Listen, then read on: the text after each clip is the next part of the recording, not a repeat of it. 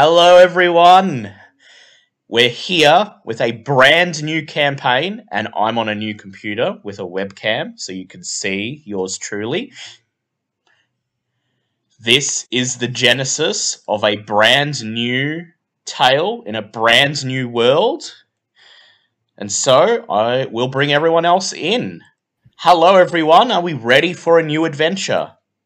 Yes. Yes, I guess. Yes.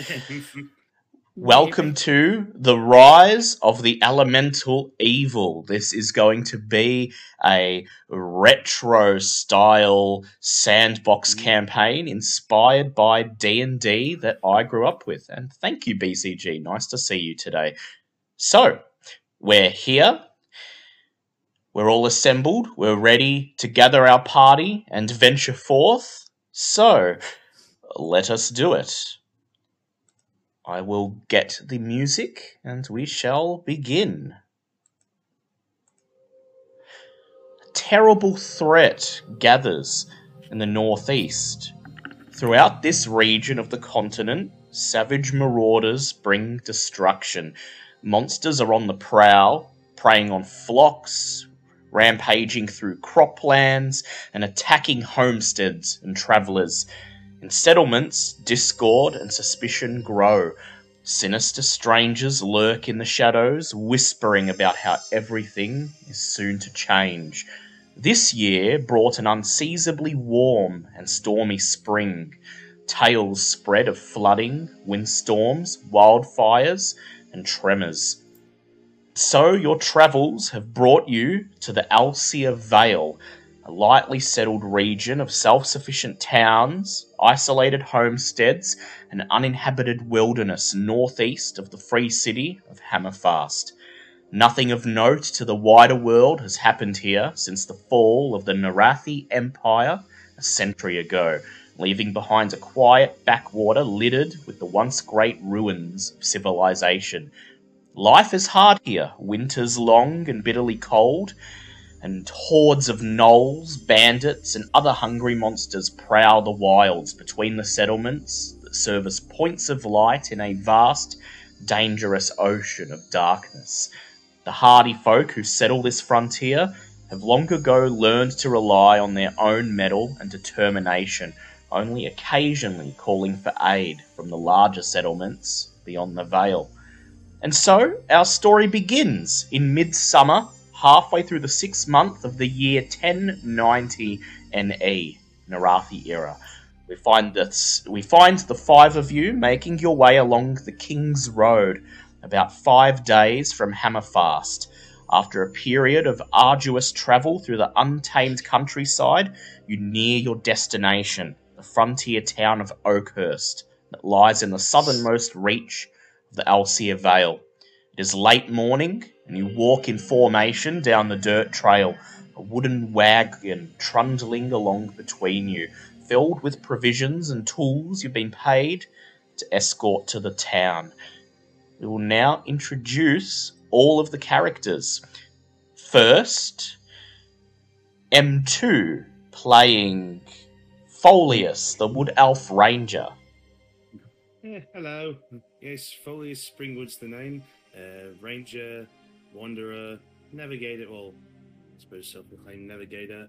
Um, took the job mostly because I grew up in the woods all my life, found out the hard way that apparently everyone else really values these weird coin things that everyone keeps prattling on about, so I need money to eat, so here I am. Lovely. Next, played by Smithy, we have Xenodermus, the Yuan Ti sorcerer.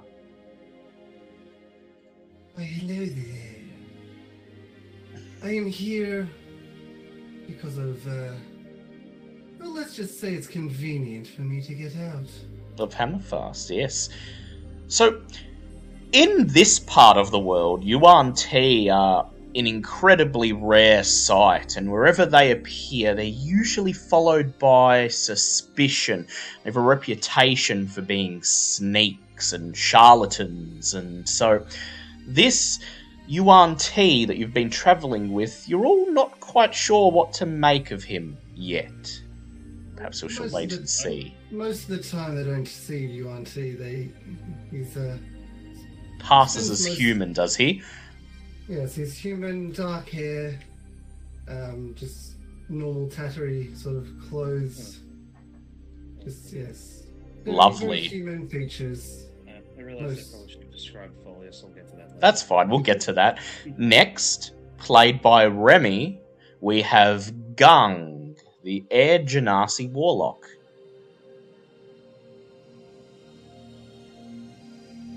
Whose character sheet is still Uh, loading. It's still loading. It's fucking annoying. Uh, it's Oh, dear. uh, for ease sake, it's actually just gang. oh, gang, yep. It's just you know spelt weird because you know fantasy world. um, yeah, I am just traveling, spreading the word of the uh, good queen The Raven Um, Queen. and the Waven Queen, and keeping to myself a little bit to start off with, and just this is a good way to you know travel around more safely than traveling by yourself. Lovely. Yep. And as Next. a bonus, I get paid. Yeah, yeah, you get paid, yes. So you, as a Genasi, you faced a life of sort of not as much suspicion as a Yuan Ti, but you're an uncommon race, a descendant of the elemental primordials, and so wherever you go, you're used to drawing inquisitive glances, and you're happy that for once you're out of the city and away from the prying gazes of other people. And you are following the directives of the Raven Queen, who speaks to you through your weapon, as you are a Hexblade Warlock. The Raven Queen has directed you to come to the Elsir Vale. That's all she said. She rarely communicates with you, and on this one occasion when she did, followed her directions immediately. You don't know why she sent you here, but here you are. All, Next, all I know Yep. is that my spectral raven told me to. told you to come here, and so you are here. Next, played by Kitty, we have Ach, or Ach, the Changeling Bard. She's typed in Discord chat that she's here to get the shinies. Oh no, I'm a, I was re- responding to, Oh. to M- M2 get all the shinies. yes. So Probably not that type of race. So you are a changeling, and changelings are unique. They are the rare offspring between doppelgangers who've managed to pass as members of other races and humans. There aren't a lot of you in the world, but there's enough that people whisper about bands of roving changelings that travel across the countryside from city to city, mingling with the local population. Ach is your changeling name, and I don't think the rest of the party know that you are a changeling because how does Ach usually present herself? Just a regular lady. Just a regular lady. So, to the rest of you, Ach is a human, the only thing strange about her being her bizarre name. No, no, I'm not going to judge. and finally, played by Fish, we have Ogdolf, the dwarf cleric. How do? I was a soldier. Enjoyed bashing things and, you know, Yep, thought this would be a good opportunity to bash more things. yes, my uh, my unit commander felt that uh, at the end of my my term that it might be a good idea for me to uh, venture out. on your own. our settlement. Find things to bash in your own time. And so here you are. Perhaps. So, five days ago, in a bustling market square in Hammerfast, you each came upon an eye catching parchment pinned to a notice board. Emblazoned upon it was the insignia of the town council and a missive in bold red font Brave adventurers needed.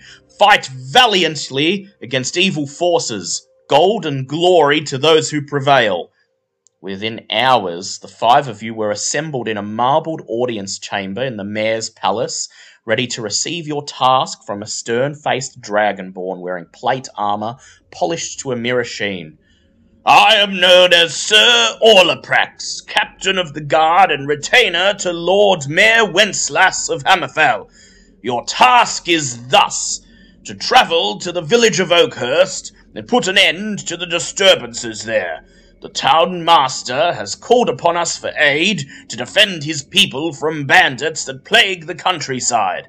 You will take a caravan of supplies with you to replenish those stolen or destroyed by bandits. Upon delivery, the town master is instructed to furnish you with 20 gold pieces each. You will receive a further 100 when you put down the source of the of the town's troubles. And so, here you are, travelling upon the King's Road, short distance from Oakhurst. You've been travelling since dawn, and although nothing has happened yet, you're already growing bored, knowing that another full day of travel is ahead of you. Who is at the front of the wagon? Um, Um, well, Bang would be happy to be at the front. Yeah. But he wouldn't be walking with any purpose, he'd just be meandering Just along. meandering along. So, I presume Folius, as the navigator, you're probably somewhere in front of the group. yeah, Maybe Yeah. making your way a little bit further ahead of the rest down the road. yeah, no, not a little, not too far, so there's no of earshot and everything. But you know, I'd say he's definitely much more comfortable out here in the uh, out in the wilderness rather than in like large cities and whatnot. Definitely. Very, very relaxed sort though, especially out here. So, Folius, please make a perception check, and this will be a wilderness perception check, so you can add plus two from your specialization. I can indeed. That's fun. Okay, first roll of the campaign, and we have uh, seventeen. 17.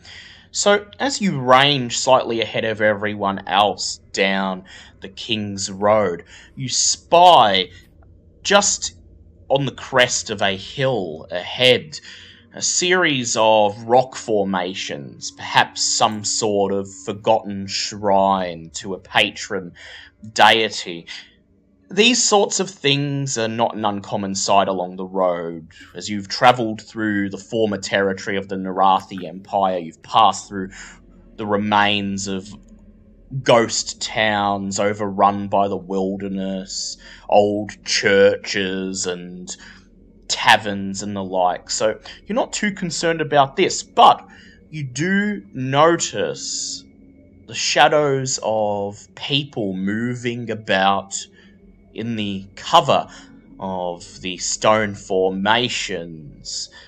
And as you narrow your eyes, you see them reaching for bows, knocking arrows, and getting into battle formation as they wait for your caravan to draw closer, obviously intending to rob you. Oh, bugger. Uh, the live city folk got an ambush up ahead. and so, by spotting them, you have ensured that they will not get a surprise round.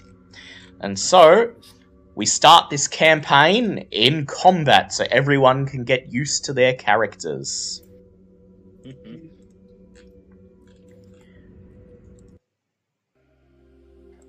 Um, I will just grab the correct music. Okay. So here we are in combat. We are using static uh, initiative because we have six people, and I'm trying to speed things up. So I will just start right off by telling you who gets to go first, and that is you, Folius. That makes sense. Lovely. Alright, so obviously the between us and the Yep. bandits, correct? So you see the bandits and you call out to inform the others, and everyone just stops where they are and runs and ducks behind the wagon using it as cover. Alright. So, uh, is going to take out his bow. Um, so, like, uh, peeks around the side and is going to take a shot at. Uh, let's go Bandit 3. I don't Yep, he is in cover, so you will be rolling. He gets a plus four bonus to his AC, but go ahead, fire at him. Alright. That is 18 plus 7, that's 25. 25, that's definitely a hit. Well, that's good. I'd be terrified if you said it wasn't. So that's going to hit for 8 points of piercing damage. Eight points of piercing damage. So this bandit pokes his head around the side of the stone pillar, and you take this opportunity, fire off an arrow, hit him right in the head, and he goes down without a sound. Ah, one down. It is the mastiff's turn. You hear you hear the bandits shouting orders and then two huge mastiffs come barreling out from behind the stone pillars running towards you and the first one runs up towards Ogdolf and attempts to attack him that is a 15 does that hit you Ogdolf I have no idea. Uh, what is your armor What am I class? checking against? 15. 15. Okay, yep, so it just hits you, so this dog comes running around the corner, and you're a dwarf, you're not very fast, so you hold up your hand to block it, but it lands. It, it flies over your hand and bites into the skin of your wrist and deals three points of damage. And you must now make a strength save, please. Getting 11 or higher. So what am I rolling at 20? Yep, Yeah, D20, D20 strength save, try to get a. Yep, plus your strength. And if you're proficient in that saving throw, your proficiency as well. I am not proficient in. Yep, so just DC, just Maybe I, I don't know. D20 plus your strength mod then. Uh, roll a 5. Five, And strength mod is 2. Two, yep, so you were not prepared for this, and the dog knocks you prone and lands on you, pinning you to the ground. Second dog comes running out, runs up to Folius, and barking and growling goes in for the attack, and that is a six. So Folius, you dodge out of the way. Do I get a reaction to that attack? Uh no, not yet, because it's Okay. Or you can react to the. You can. Well, no, because it's the first turn, so you wouldn't have had a chance to save a reaction yet.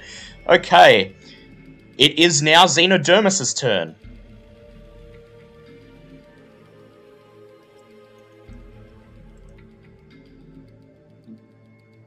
Sorry, I had a phone call. I'm back. You're Yeah, back. you're Yep. fine, you're fine. Um, so Oh, out I should have the music playing for everyone. Uh, Sorry. That's all good. All Oh, good. good. Oh, there we go. This music. Hey. So you see him sort of flicker his hand, and out of there you see just this uh, snake just start appear out of nowhere, um, and make its way over past where the first bandit went down. Yep. So this is your giant constrictor snake pet. No, so this, this this is the familiar one. Ah, this is your familiar. Yep. So it's going to come around and just sort of head around this way, making lots of ruckus. Distracting that that bandit there. Yep. And the in going to then grab out uh, one of the daggers Yep. And then go towards the mastiff one. Yep. And then, okay, let's roll for an attack.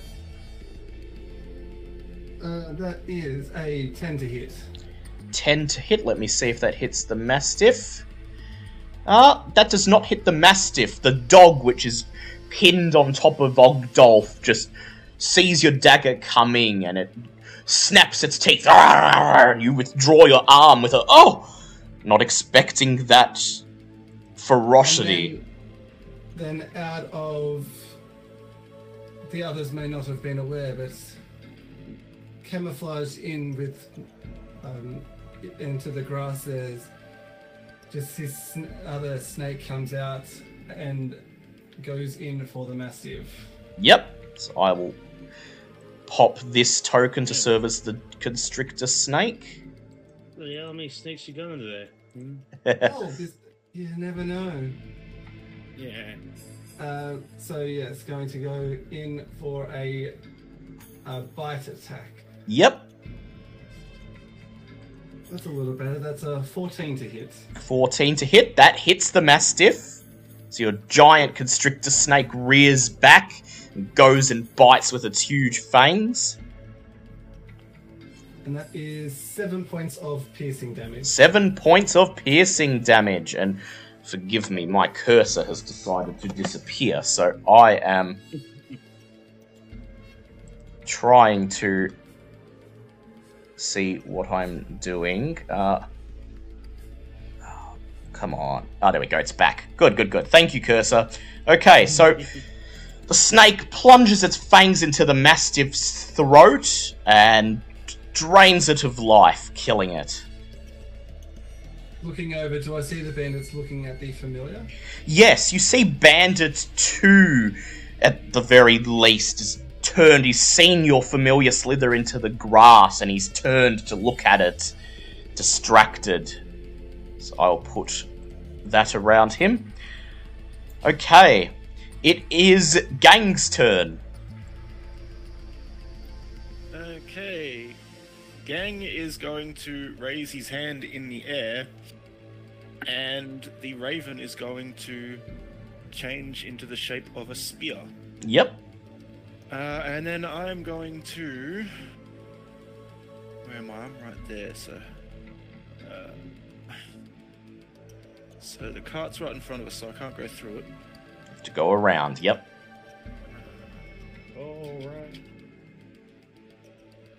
Can I pass over the top You can? of. You sure can. Uh, uh, yeah, so 5, 10, 15, 20, 25, 30. I'm going to move here. I'm going to move you there. So you come out, run past the snake and into the rock formations. Uh, and then using my spear two handed, because I do not have a shield, I am going to swing at Bandit 1. Yep, not Bandit 2, who's distracted. Oh, he does have a ring around him, doesn't he? Yeah, he's distracted, Uh, yeah, so I'll give you advantage uh, to hit him. Yeah, sure. I'll, hit, I'll we'll swing at him instead. Uh, that is an 18 plus 5, so 24. That is a hit. Roll your damage. A D8.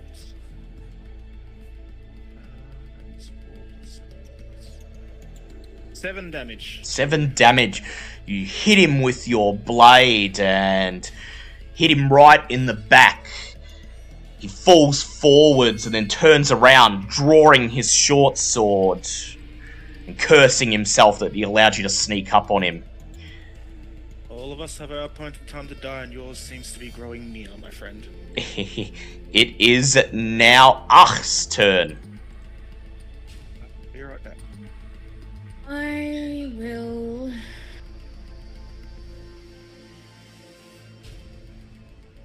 Strum my lyre and give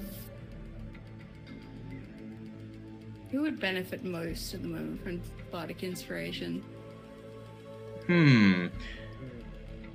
Maybe Xenodermis. He could use the bonus to hit. All right.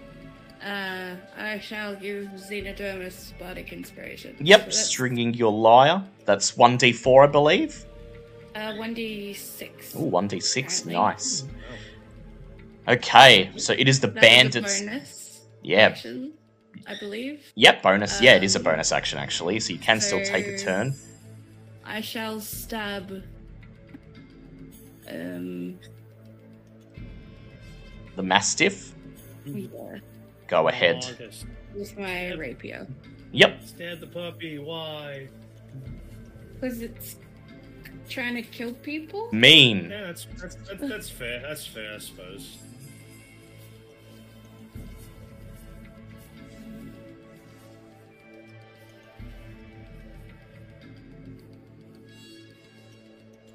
Sorry, Remy's written things all confusing like. Ah, yep. 13. 13, that is a hit. Roll your damage. Oh, wait. I rolled a d8 instead of a d20. Oh, wow. It's still a hit anyway. Oh, Wow. Yeah, just oh, let's just go with it.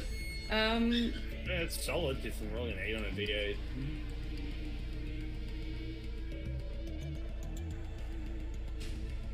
four damage. Four damage. You lunge forwards, stick your rapier through the dog's heart. It yelps "Ah!" as it dies. It is the bandit's turn. Bandit 2 turns to Gang, raises his short sword and raises his scimitar and goes in for the attack. That is a 6. The scimitar bounces off Gang's armor. Bandit number 1 raises his scimitar, goes in for the attack, and that is an 18. And 18 hits. So, gang, you take two points of damage as the scimitar slashes you. And then Bandit 4 raises his short bow, takes aim at Xenodermis, and fires. That is a 14 Xenodermis. I'm a class 15. Ah, so nice. So you duck and the arrow wails over your head. It is Ogdolf's turn. Sweet. So I presume you want to climb up from being prone first. Yeah, I would. I would prefer to not be lying Yep. down. So that's half your face. movement. And then uh, I would like to cast Toll the Dead. Toll the Dead on Bandit number two. Lovely. So Toll the Dead. Your first clerical spell. You point at him, and the sound of a dolorous bell fills the air around him for a moment. He must succeed on a wisdom save or take 1d8 necrotic damage. He rolled a 9, so he fails, so go ahead and roll your damage. Isn't no, it's, isn't it one d twelve if he's taken damage? Oh, yeah, it is actually, yes, because you, you Yeah. know this spell well. Oh, I love that spell. Mm. So go ahead, roll 1d12, Ogdolf. I'm Rolling a d12. Kind of sad looking at my sheet. Uh, seven. Seven, and Bandit 2 suddenly drops dead, collapsing into the grass. Huh. It is Folius's turn. All right. Well, I was uh, you said Bandit Four's got a, bow on him, hasn't he? He does, yep. Right. I'm gonna move around to the side of the wagon, so around Yep. Yeah. I'm Take a pretty shot sure at it's him. Line of sight. Yeah, just oh, bow fight. All right, let's see what happens. All right, that is a 14 to hit. you fire your bow, and your arrow hits the cover he crouches behind, bouncing off. Ah, bugger. Um, hmm. Don't have a whole lot else I can really do at this point. It so, is uh, yeah. Xenodermis's turn. Okay, so firstly going to get my familiar Yep. to come over this way and make a whole lot of ruckus in front of Bandit 1 Yep. to draw the attention. Yep. He sees the rustling in the grass and not really wanting to take his attention away from gang in front of him, he just takes a step back out of cover.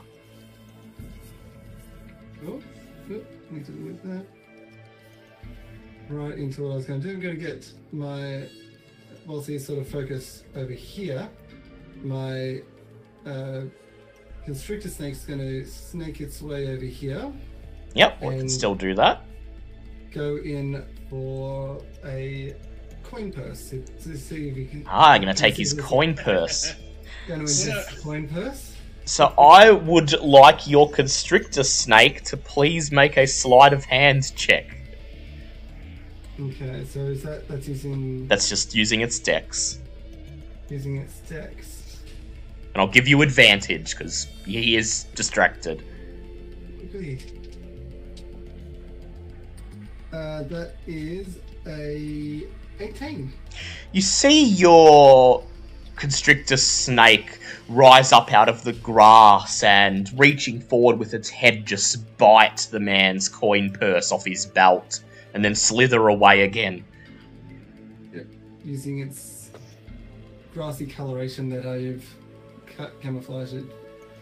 Uh, then is going to pull out the crossbow. I like what he's doing, and uh, shoot towards Bandit One. yep, and he's not in cover, so go ahead.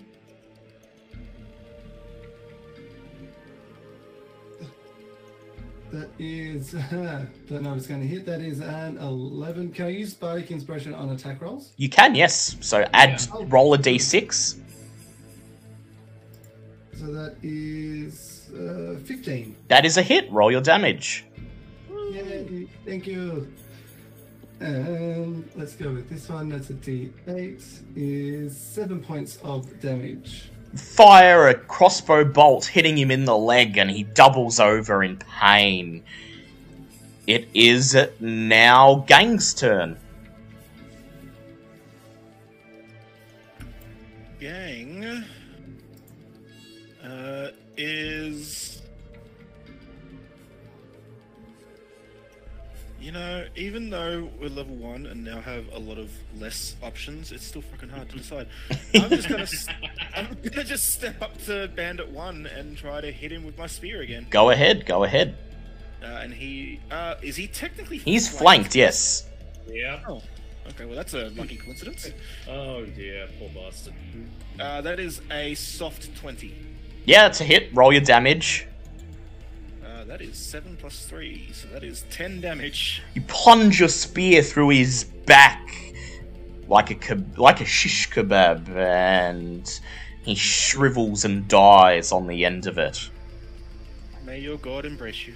It is Bandit 4's turn. He rushes forwards with his scimitar and takes a swing at Gang.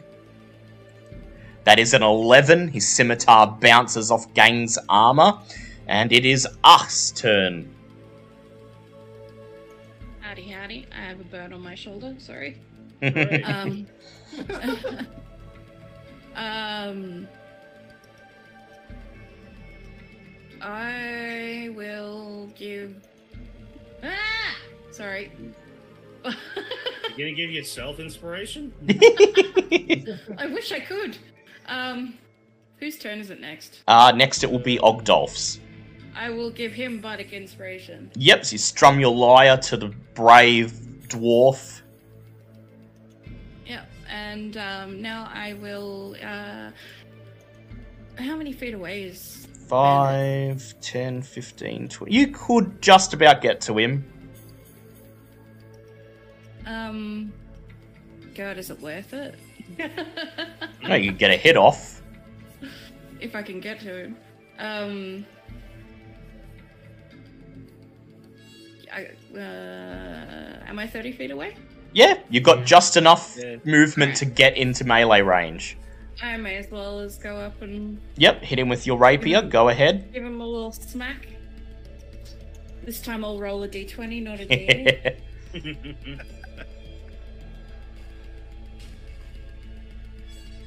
Didn't put the thing, the exclamation. Yeah, it's all good. Do you want a couple sets of dice? Oh, that's fine. I'm sure Remy's got dice to spare. Ah, he's just stuck with the D8. My god. And there's the first snap one. Well done. Nat one, yeah. So you you run towards him, running up the hill, and he just kicks out as he sees you coming, and his foot lands in your midriff, knocking you off balance, and your rapier just cuts the air next to him. And it is now Ogdolf's turn. I'm bringing you Alright, uh, I would like to shoot off another Toll the Dead at uh, Yep. Bandit number four. The bell tolls. He makes a wisdom save. He rolls an eight. Go ahead, roll your d8. Mm, D8. Oh, this guy hasn't taken damage yet. No, He hasn't, so it's just a d8. Rude. Does he get to add his d6 of bardic inspiration? to Oh yes, he does. Yeah, add it to that. Go ahead.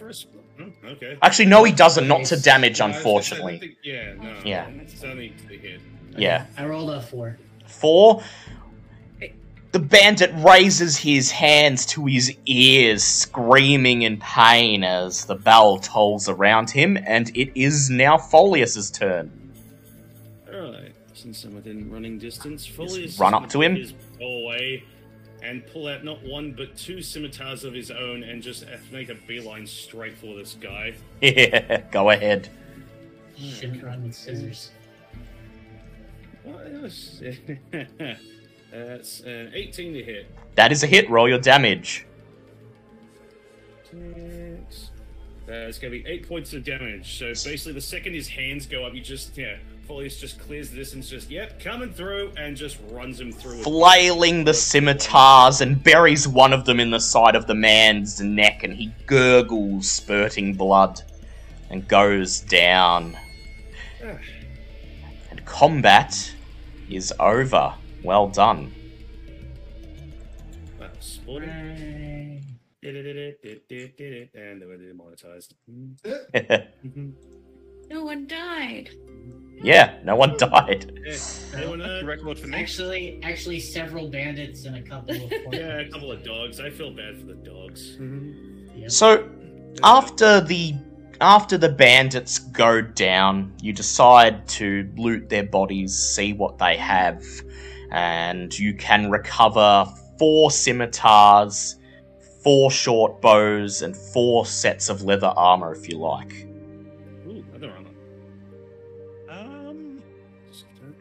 I'll take Uh, leather armor. I was gonna say I'll definitely take one of those. Is that better than me cloth? Sure. Oh it is. wait, no, I don't. I mean, sorry, I'm going by what it says. Uh, no, with my cut with, with my armor table, they actually have. Uh, let me check. Uh, cloth armor. Oh. Yeah. Oh, No, cool. don't want It's- it. I- Four I sets got of- all worked up. um, I'm gonna take one of. Did you say short bow? yeah, four short I'm gonna take bows. Short bow and one of the scimitars if no one Yep. objects. Uh, Is a short bow a simple weapon? Uh, yes, it is. yeah, I think it's yeah, it's simple ranged. I shall take a short bow too. Uh, Lovely. Are we counting ammo in this campaign? Uh, not for mundane arrows. Okay, No. cool. oh, And Those Xenodermus. were there? You, uh, so there was four short bows, four scimitars, four sets of cloth armor. I mean, I'll take a bow, I guess, if Yeah, else wants it, since I don't have. I mean, I've already got, Just already got because- the ammo. three bows accounted for. So, Xenodermus, you eagerly open the coin purse that you took off the man, the only Go- bandit who happened to have the, one. uh, go off to the a tree hidden off to Yep. the side. You crouch behind a tree, undo the loop on the coin purse and open it, and find six gold pieces inside. Nice. Short bow is 1d6, kitty. Yeah. Yeah, need a longbow for one d8. So, none the worse for wear. You gather back around the wagon and ensuring there are no more bandits. You move on, passing by the stone formations and heading Big was the onwards to Oakhurst. Yep. Compared to the, how big was the massive compared to the constrictor? Ah. well, the constrictor was larger, I would say. Okay, I'm going to uh, instruct her to go and eat one of the mastiffs. Yep. So the Huh. constrictor snake, before you leave, just slowly forces one of the dead mastiffs down and then catches up with you as you're making your way down the road. Now, a big dog shaped bulge in the middle of it. His Ah. camouflage doesn't quite work as well anymore. I was gonna say, yeah, Folius just so tilts the head. It's just ah, nature, isn't it lovely? And a couple hours later, just about in the early afternoon, you finally reach your destination. Oakhurst lies upon the King's Road, once a major trade route of the Narathi Empire, but today it serves as the gateway to the savage frontier, straddling the southernmost border of the Elsir Vale. According to the moss covered, headless statue that flanks the road into town, Oakhurst is named after a Narathi war hero whose name and deeds have long ago been forgotten. Like most settlements still standing these days, Oakhurst thrives without help from the outside world. Beyond the outlying farms and pastures, a ramshackle collection of buildings provides anything the residents of Oakhurst require to survive. As you direct your wagon along the main road towards this collection of buildings, you see a ramshackle wooden guard post just ahead, and you see a man wearing a leather helm poke his head out over the side of the tower and shout, Halt! Who goes there? I was instinctively going to say something there, but I'm not the talker in this group anymore. My talky days are over. The the adventurers hired or tasked with fixing your problem, good sir. He stands up, stepping, coming to his full height. You see that he's wearing leather armor and is holding a crossbow. It's still pointed at you. He looks down, peers at the wagon in between you, and then nods and he says, Looks like you've had a bit of a long journey. Look, have you had a couple of scrapes along the way? There were some destined to meet their god, yes. He says, Well, Townmaster said to expect you any day now, so please come in. Remember, we've got our eyes on you. Don't cause any trouble. We don't want any of the any of what's out there in our town. He points towards the road choked with overgrowth, and you realize that you realize instantly in the tone of his voice that the people of Oakhurst see their town as a sanctuary from the outside, the dangerous outside world. I will bring up a map of Oakhurst for you so you can decide where you'd like hmm. to go. So you direct your cart, your wagon past the guard tower and enter Oakhurst proper. There is a wooden sign just as you enter that pull, points out several places of note, of interest to travellers. There is apparently a trade post down the main street, a temple, a temple of Pelor, the god of sun. Further beyond that, the sign points to a place known as the Old Boar Inn and a forge. And the guard helpfully points out that the village hall is right off the main trail as soon as you enter town.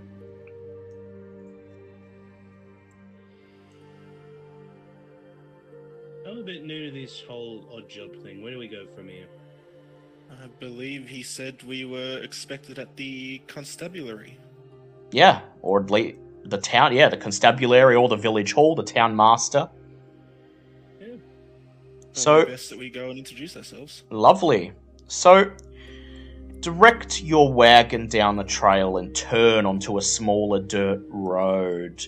And you reach the village hall, which is a grand, well, I won't say grand, but for the village that you're in, this building certainly commands a presence. It's much larger than every other building here. It's not a ramshackle wooden shack like everything else. The walls are made out of carefully laid bricks, and there are actual columns holding up the roof, which is actually tiled as opposed to just being thatched hay.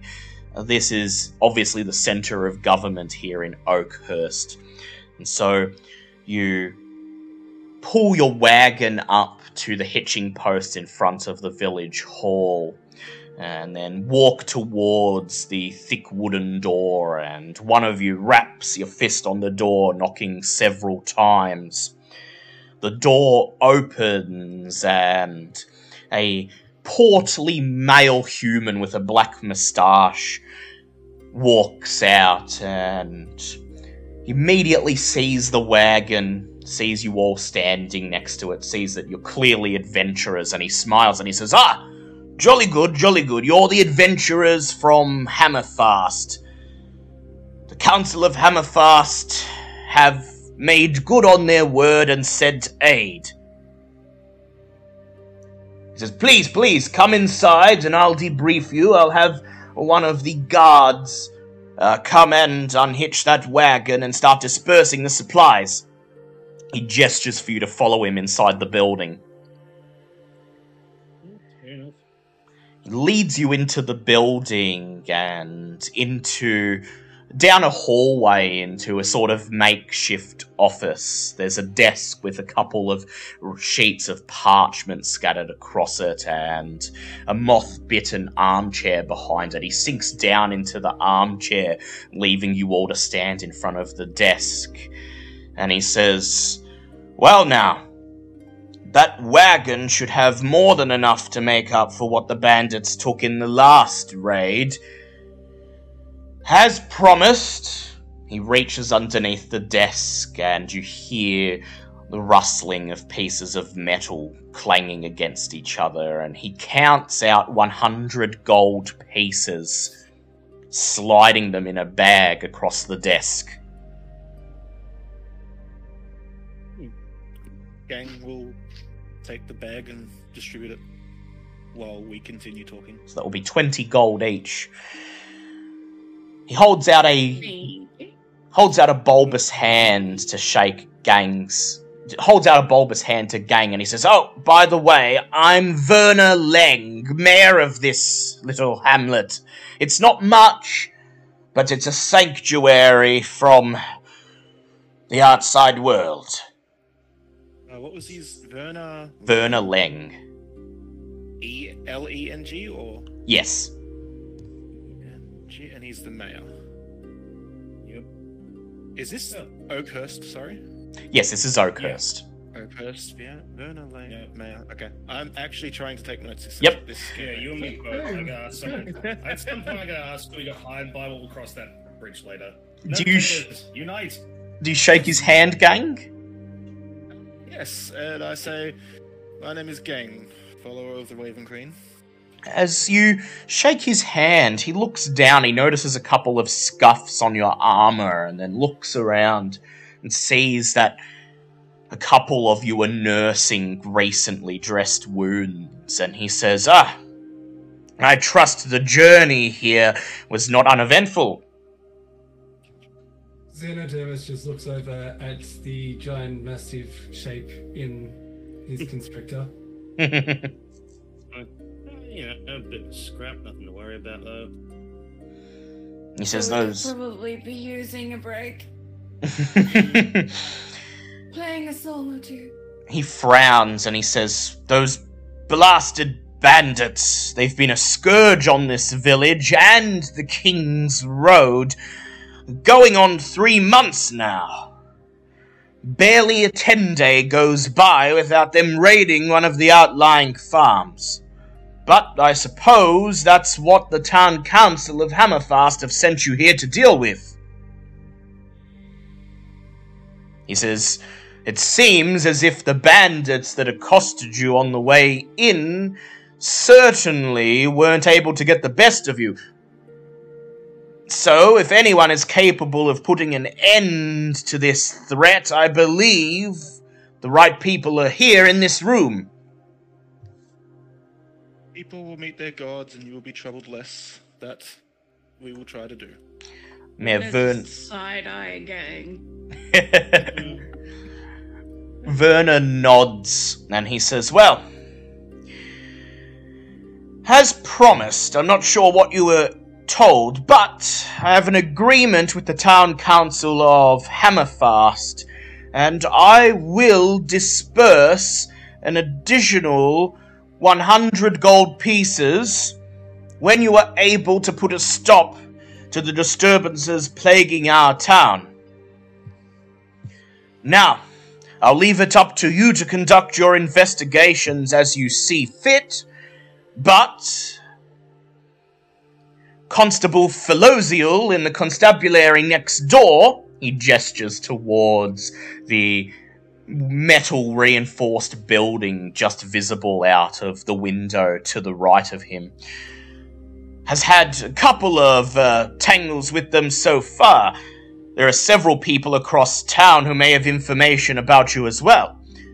If you're looking for a place to stay, the Old Boar Inn always has vacancies. I'm sure Garen will be happy to accommodate you. And if you require any supplies, or wish to refresh yourself, pay a visit to Kerowin's trade post, or go and visit Rurik, our village blacksmith. Should be able to outfit you. He claps his hands together and says, Now, I'm a busy man. I'm have a matter I'm dealing with at the moment concerning a possible trade agreement with another town in the Vale, so if you please, I'll quickly answer any questions you have, and then I'll turn you loose.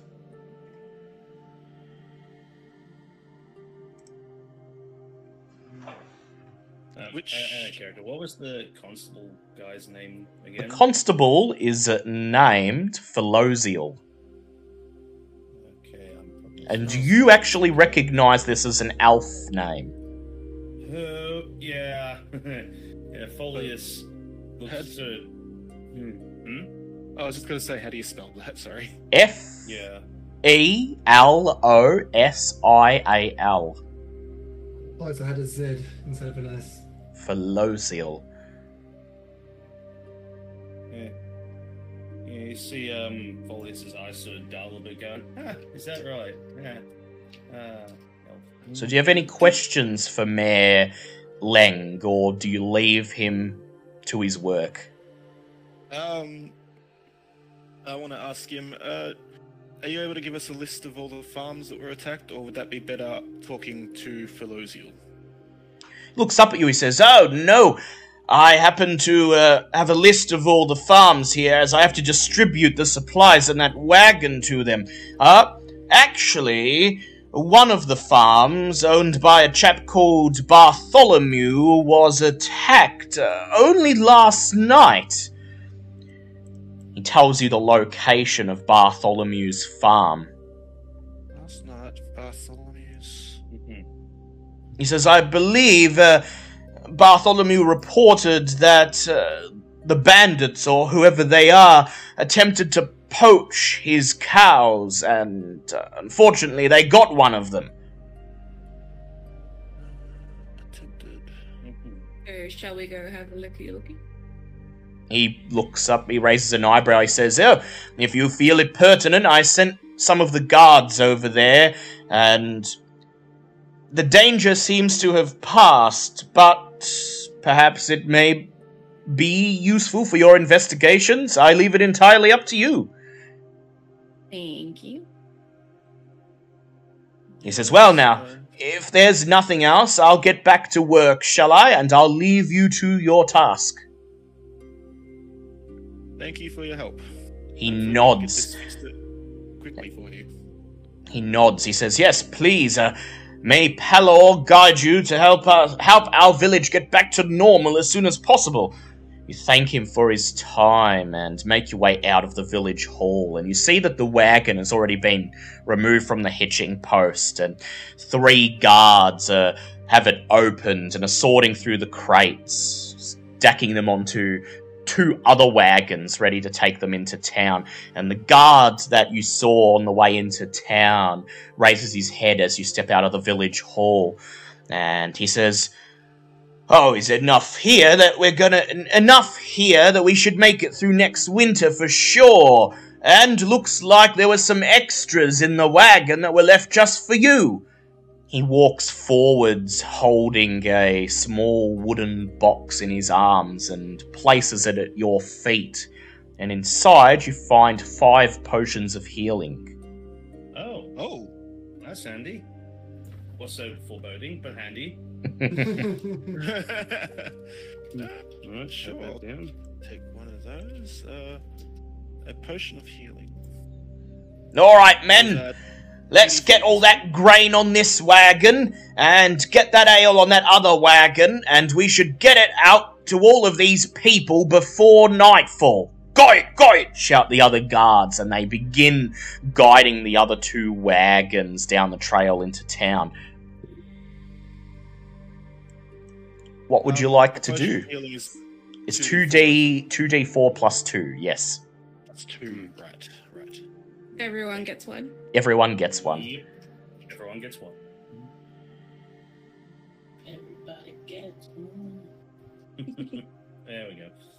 So you have several places that you might want to check out. It's entirely up to you. The constabulary is right here if you'd like to question the constable. Otherwise, you do know one of the recent attack sites.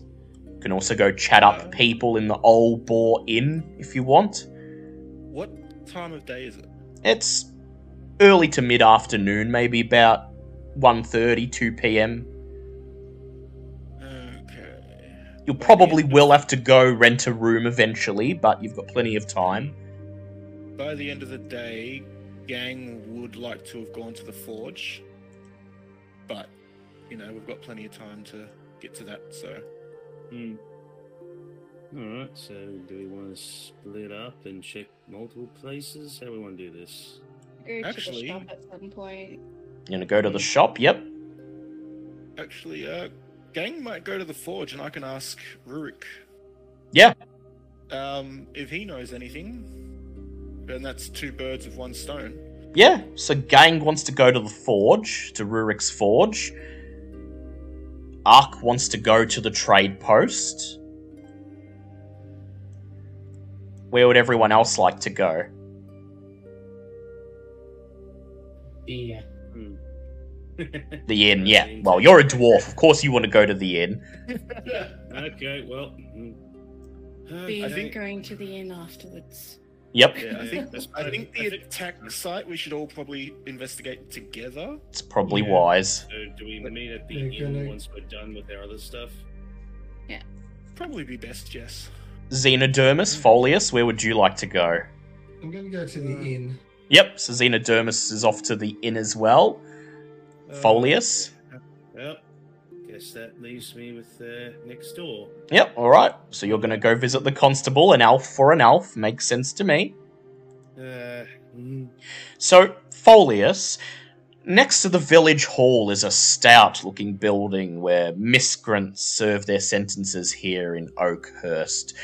You enter, and inside the building is a large open room. The back of it seems to be taken up by a sort of guard barracks. You see some bunk beds and foot lockers scattered across the back of the building, enough for about 10 to 16 guards to stay here. And along the eastern wall of the building are a couple of jail cells at the moment empty. Right now, the building is completely unmanned, save for the constable herself, Felosial, a blonde haired female half elf who is currently currently inspecting uh, four swords that are laid out on a table in front of the guard barracks area. As she hears the door open, she turns around, looking up from the weapons, and raises an eyebrow and she says, Oh, an elf. not often we see one of the fair folk here in Oakhurst. Uh, see, uh, Felix just sort of scratches the back of his uh, short, spiky brown hair and just sort of goes, "Yeah, I'm, uh, yeah, a little bit different to most, but um, hmm, half elf. You know, from the name, I almost thought you were an actual elf yourself. Thought I might be seeing one of the own out here. Oh well, half my luck. Um,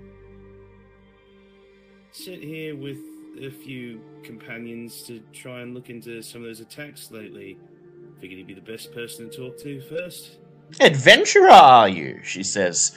She frowns and she says, Oh, well, hopefully you have better luck than the last bunch. Wait, other people have come through here already. She says, Oh, yes, uh, about a month ago, four adventurers set out to try to put an end to the bandit raids themselves. Three from this town and one from outer afield. Uh, four adventurers in total. She stands up, walks over to a nearby chest of drawers, pulls a drawer open, retrieves a stack of parchments, and begins sorting through them.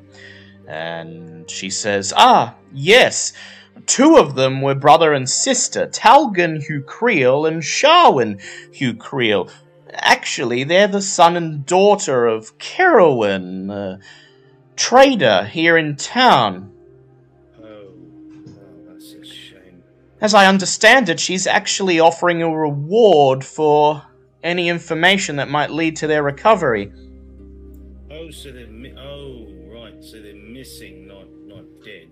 Just No, well, she leans forwards and she says, People outside of town don't tend to last very long, so I don't have high hopes for them, but no, we certainly haven't found any bodies or any sign that they met a terrible fate. She says, The other adventurer uh, was a young peasant boy, and the fourth was someone from out of town, a, a paladin of Pelor, I believe. They haven't been seen in a month.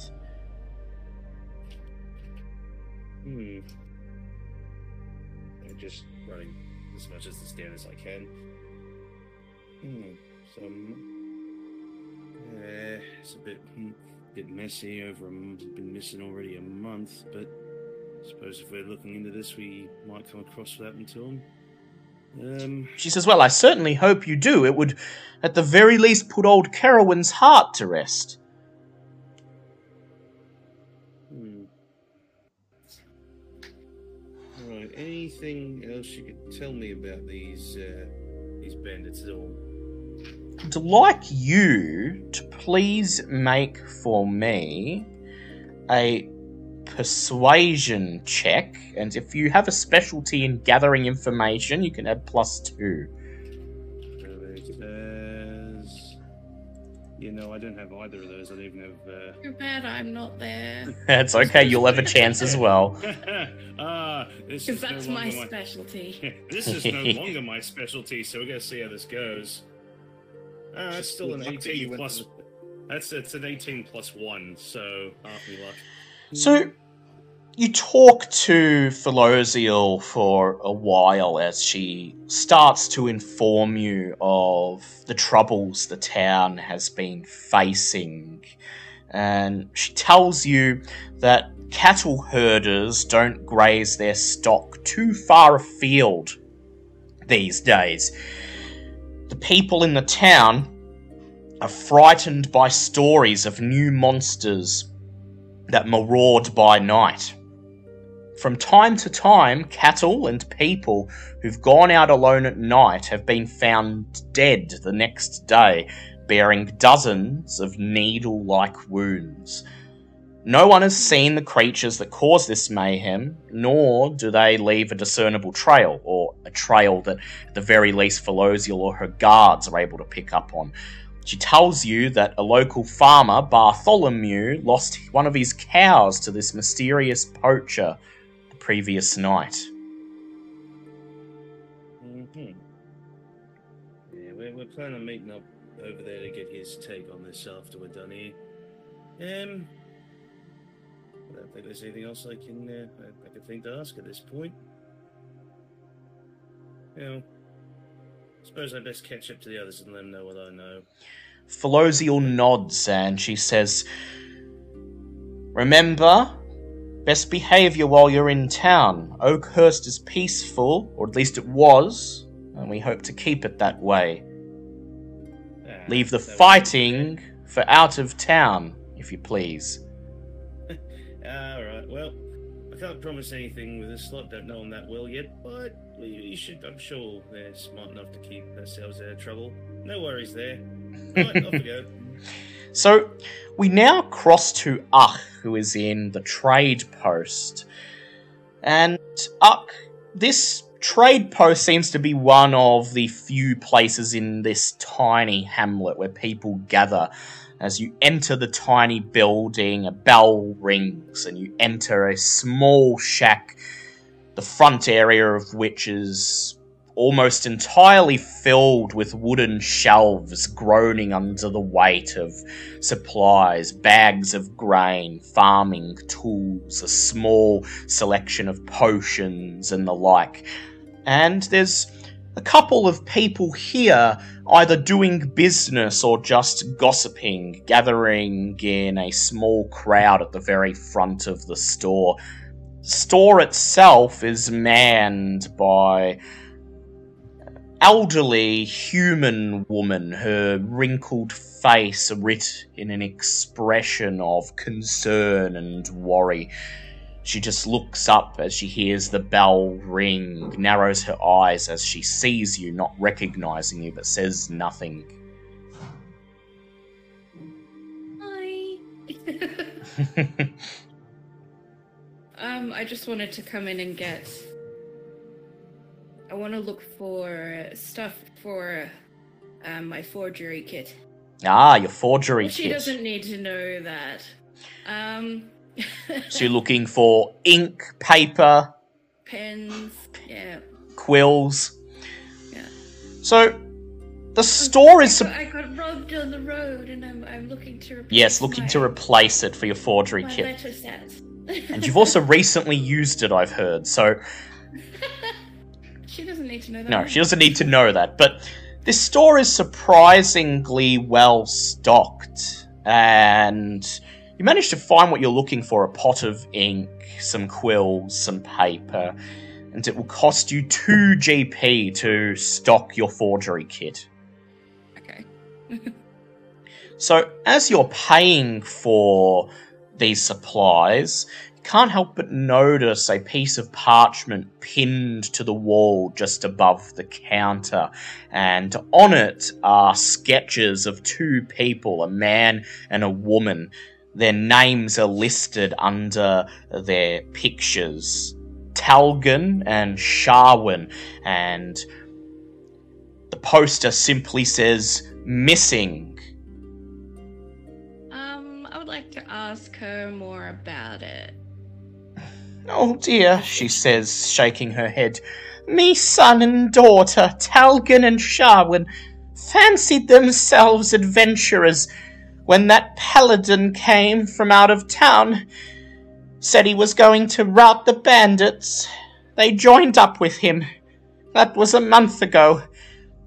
Constable Felosial reckons that they're most likely not alive anymore, but I refuse to give up hope. No, and I will offer a reward to anyone who's able to find what became of them. I'll offer a reward of 125 gold pieces. If you're able to find the signet rings they wear and bring them back to me, double that. If you find either of my children and bring them back in good shape, of good mind and body, I will. I I just so happen to have friends that might be able to help with this task. She says, Oh, please, if you're heading out of town, please do your best. Even if they're. Even if sadly they've gone to Pelor, if you can bring their signet rings back to me, at least that will serve as closure. Even that will be a great service. Awesome.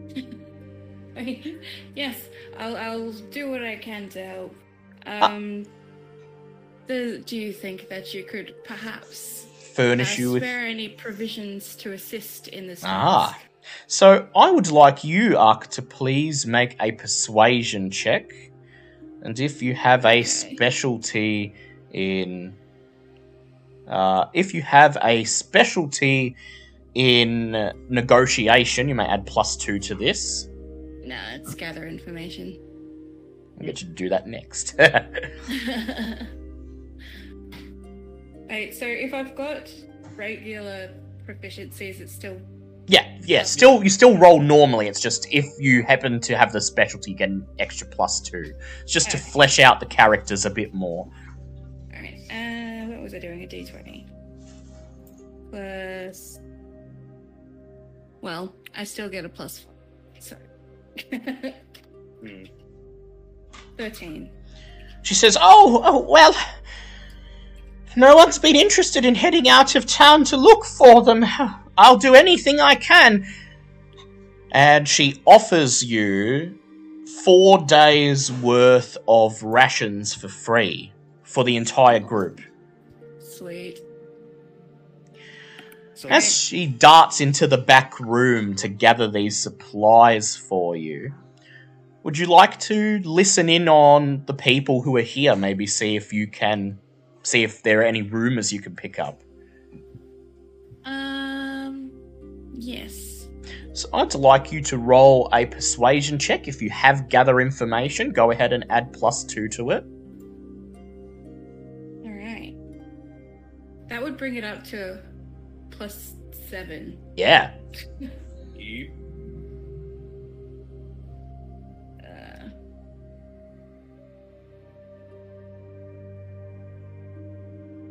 and I still only got 11. Woohoo! That's all right. Ten was what was needed. So, while Kerowyn heads into the back, you head over to the people who are gathered in the front of the store, and you decide to ask them about these missing, this missing man and woman, since you're now looking for them, and they warm up to you quite quickly. Get you get friendly with them and you're able to determine the following. There are four missing adventurers in total. These include a fighter, Talgan Hucrele, a wizard, Sharwin Hucrele, a ranger, Karakas, a local peasant boy, and a paladin of Pelor, Sir Bradford.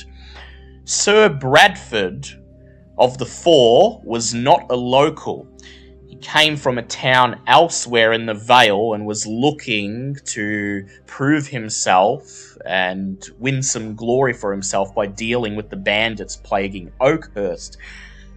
The locals paid particular attention to him and found him quite memorable as he claimed to have a magic sword called Shatterspike.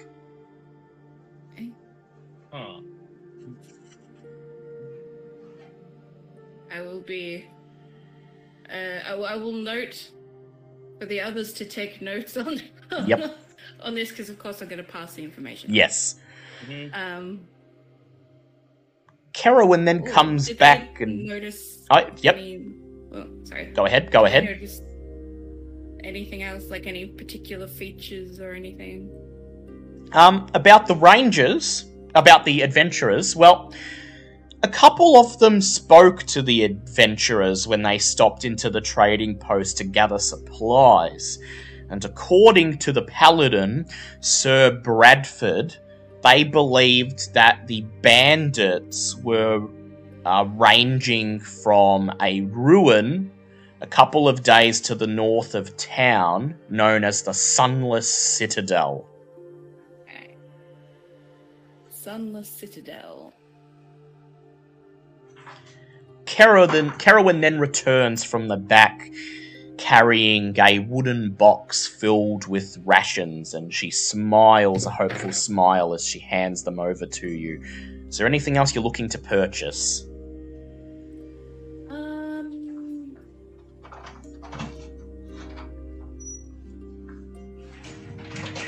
I doubt I'll be able to afford potions of healing yet. So, No, they're 50 GP each. Yeah, no. Um, So much money.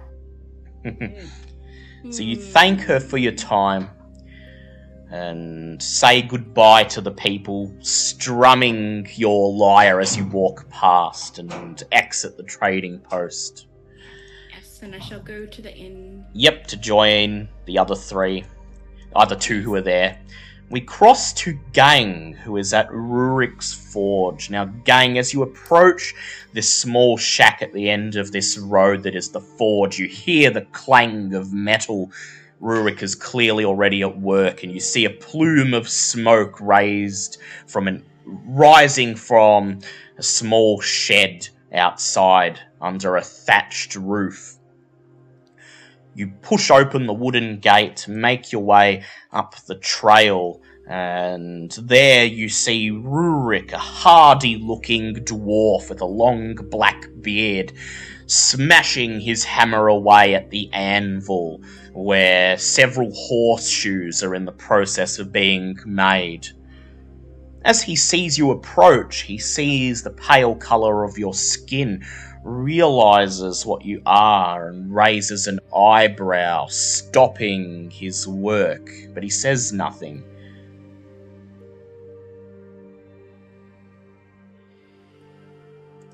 What would you like to do, gang? Sorry. Uh, so first things first. Uh, before I start talking, was that four rations each? That Yes, four days worth of rations each. And did we use a ration getting here from our starting? No, well, you did, but you no longer have it. It- you were given enough, exactly enough food to last you the journey here. Okay, cool. So I'll take rations from my pack. Okay.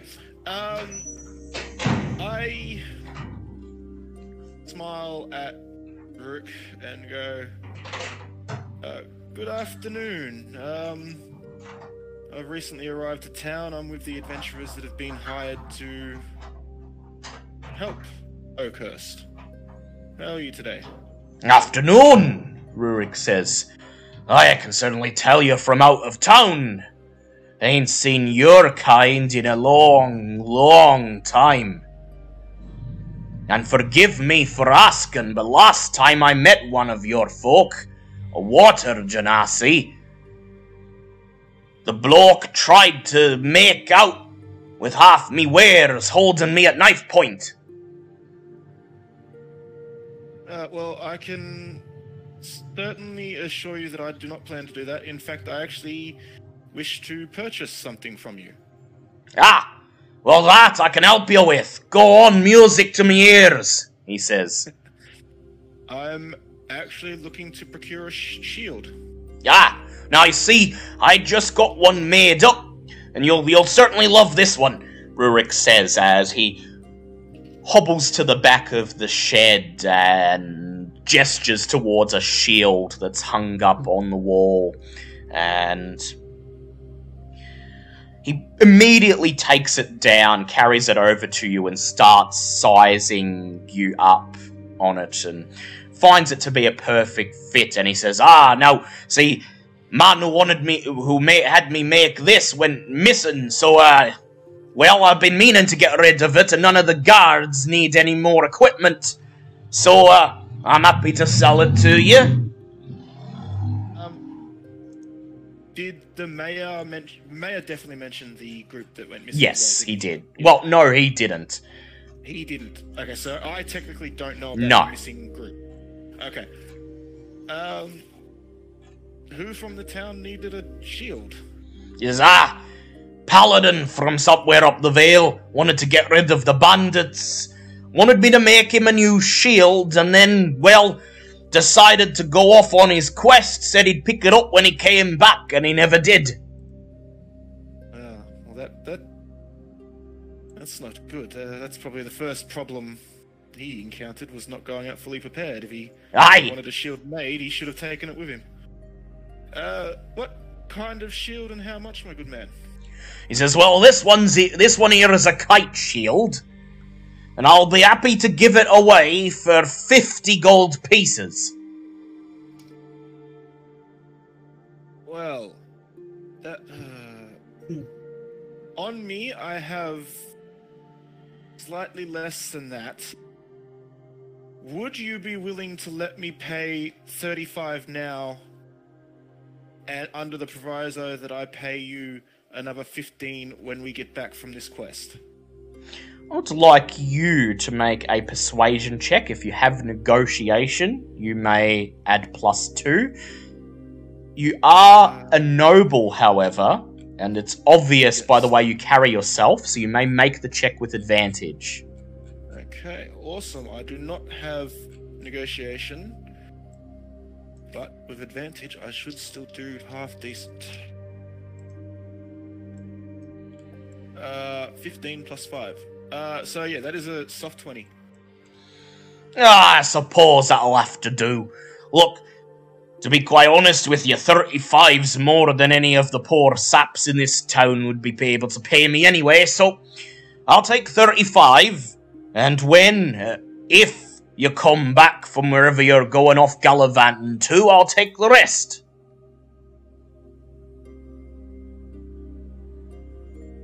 He finishes sizing up the shield on you and helps you strap it to your arm. And this will provide you a plus two bonus to AC, but it gives you disadvantage on acrobatics and athletics. Uh, sorry, uh, my Discord played up there and I missed everything after SAPS. Yeah, so he says 35 gold is more than the poor saps in this town would be able to pay him. So he'll happily take that, and he'll take the rest, presuming you come back from wherever you're going off gallivanting to. And so this gives you plus two to your AC and disadvantage on athletics and acrobatics. Awesome, thank you. Paid 35 GP now. Pay 15 GP on return. Awesome.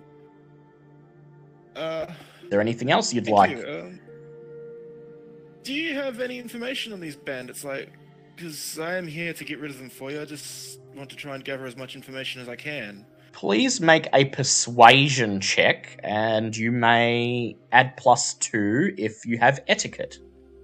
I do have etiquette. Awesome. Um, that is 21. Rurik looks at you, he frowns and shakes his head and says, Ah, Paladin said he was heading off to the Sunless Citadel up north. Everyone knows all about the Sunless Citadel, and everyone would say it'd be stupid to head off there. Collapsed into the earth long before the Narathi Empire even even came to this area. Legends hint that it served as the retreat of an ancient dragon cult. So, not exactly the place you'd want to go if you're expecting to find bandits. So, the rumor of the possible bandit uh, dragon cult is that uh, from ages ago, or is that more recent?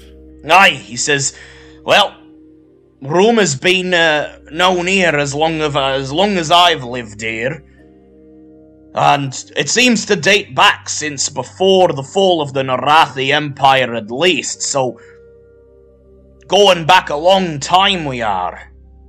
Of course, no one knows if it's true, but you know, rumours often have a grain of truth in them.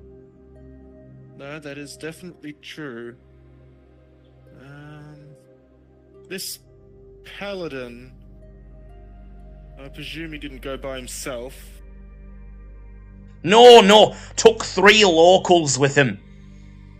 Ah, I feel sorry for poor old Kerowyn at the trading post, son and daughter now, missing, probably rotting away in some dungeon somewhere. Well, best we find them. It may not be their time to go yet. Oh, hopefully you do, Rurik says. And I'll be holding your word on that on those fifteen gold pieces, mind, so make sure you come back in one piece. You have my word. If I don't come back in one piece, well, you know that I've definitely got what I deserved for leaving. so, gang, I would actually like you to make a history check. Okie doke. And if you have local as your specialty, you may get a plus two. Genasi. Uh, that's still okay though. That is a 16.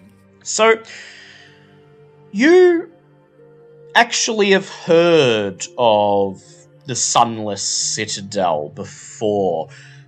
It's one of the curious things of this region, and he's right in what he says. It collapsed into the earth long before the Narathi Empire fell, about 600 years ago to this day. And it's situated right in the midst of what's called the Ashen Plain, a lifeless area of the valley. And you know that this desolation is attributed to the long ago rampage of a dragon named Nervareem, who led an army of kobolds against the Narathi Empire. So perhaps there is some substance to these rumors that it once was the headquarters of a dragon cult. Okay. Okay. Interesting. Well, Anything else how- you would like to do with do or ask of Rurik?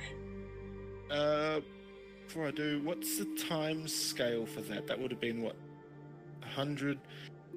So the uh, Narathi? Empire collapsed about a hundred years ago, and this war with the dragon Nervareem happened about 500 years before that. So about 600 years ago, during the height of the Empire. Okay, so I'm just gonna write dragon, possibly.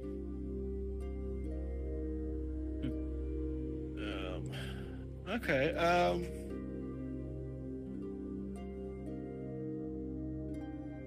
No, that's probably all the information I can get from him. Yep.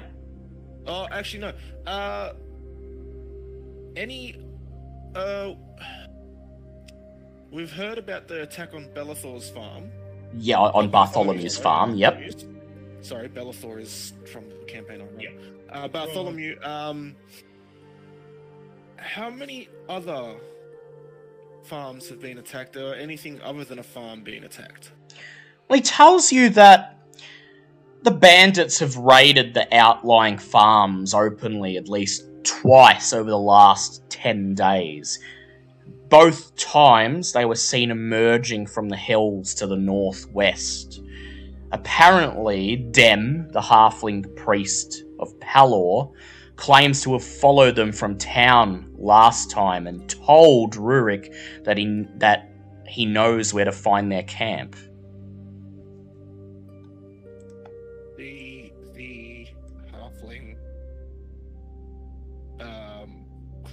Uh, what was his name? Sorry, the Dem. cleric. DAM. Dem. Uh, Dem. Uh, knows bandit and location. Location. okay. Um, one last thing.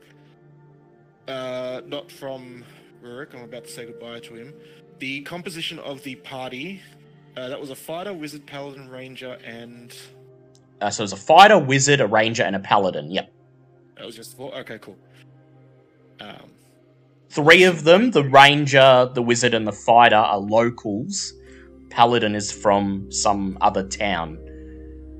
local, local, local. Uh, which ones were the children? Uh, The- the, wizard and the fighter. Uh, the wizard and the fighter are siblings. Cool, thank you. Uh, no, that'll be all. I will say goodbye and thank you. Yep, so you thank Rurik for his time, and he just nods, and as you walk away from the shed, you hear the hammer pounding bang, bang, bang, as he's back to work on the forge. Then you decide to meet the others at the Old Boar Inn. So, the Old Boar Inn, you all step inside, and as soon as you push the door open, your ears are filled with the sounds of jolly merrymaking, laughing, and singing. The inn is packed, even at this time of the afternoon. Garen, the human male bartender, is behind the bar. He's scrubbing a glass as he just looks over his bushy beard and sees you enter. Several townspeople are gathered around the tables, loudly drinking, eating, and making merry. And in a booth, in a sort of private booth off to the corner of the inn, you see a vaguely elven looking man with long black hair shuffling a deck of cards and waiting for someone to challenge him obviously uh, obviously running some sort of card game Xenodermis and Ogdolf, you were the first to arrive here. What would you like to do? I'm to start off by getting my uh, constrictor to just wait out the out the back there because uh, giant giant bellied uh, with the massive is not going to be a very good look. exactly.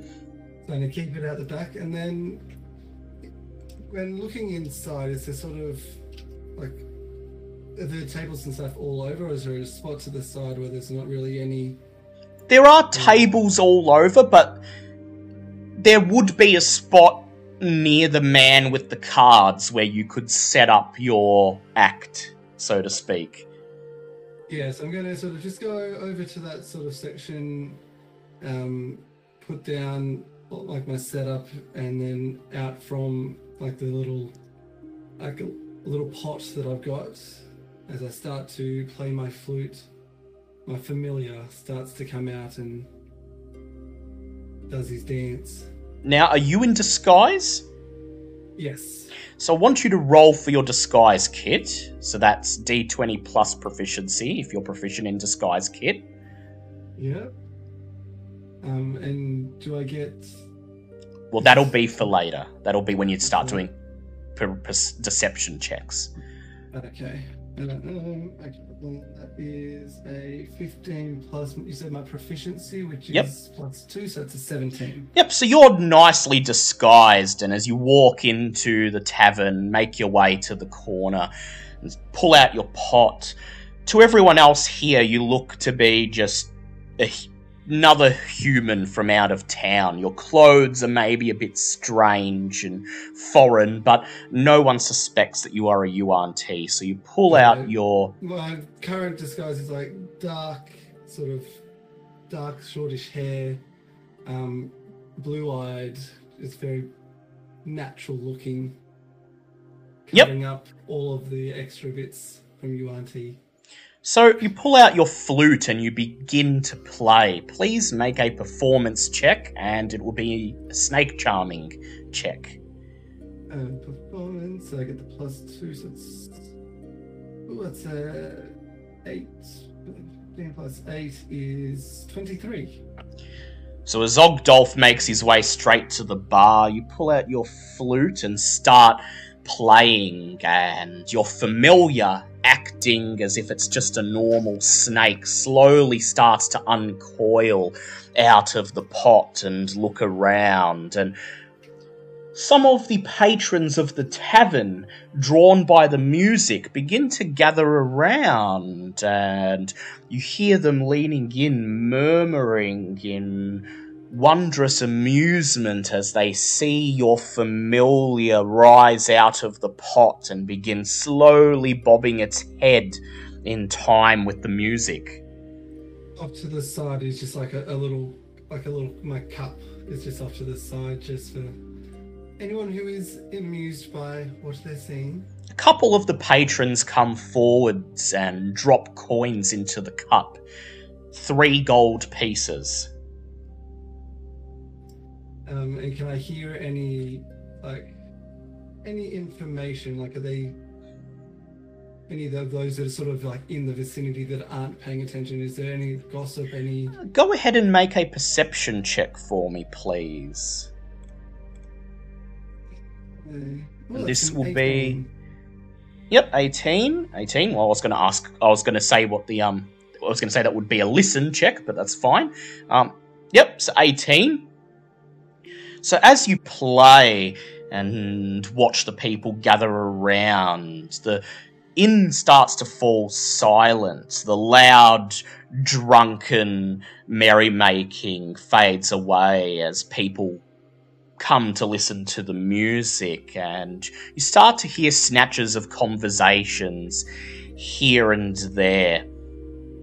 And you learn the following recently the village seems to have been bothered by occasional earth tremors. The strange quakes started about two weeks ago and seem to occur without warning every two or three days.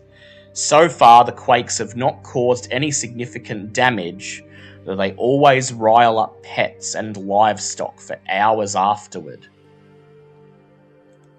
One of the patrons remarks, Oh, if I had this guy, if I had this man's way with animals every time there was one of those quakes, I could get my cattle back in the paddock and grazing without much trouble.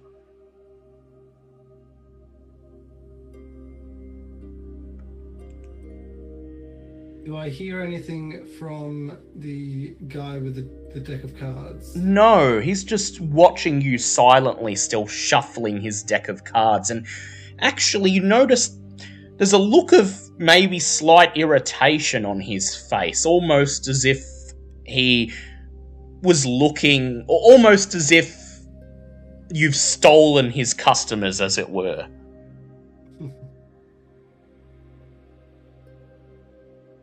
So as the music sort of intensifies a little bit more, the snake starts to go a little out, out of control as part of the act and sort of turns towards some of the guests and starts to dance in their direction, building up to the like the climax. yep. and then it's going to completely come right out of the pot and just sort of dart around and then launch up on the final big climax and then just go straight back into the pot Yep. as it disappears. So I'd like you to roll a deception check, please, and you get plus two to this because you are in disguise. That's cut. That is a 12 plus my deception, which is 6. That's unnatural 20. So you make a great show of causing your familiar to dance in tune with the music until it rolls out of the pot and begins slithering among the people. Some of them gasp and scream, ah! jumping out of the way as it slithers under their feet. And you raise the flute and begin to play, bringing the music to a crescendo, pretending to draw the snake back into the pot. As it drops back into the pot, you notice in its mouth it grasps someone's coin purse.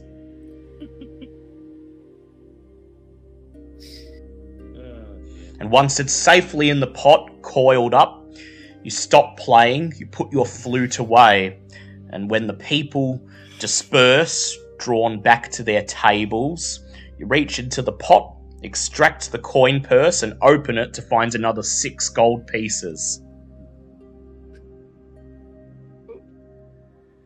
And there Then- their life savings.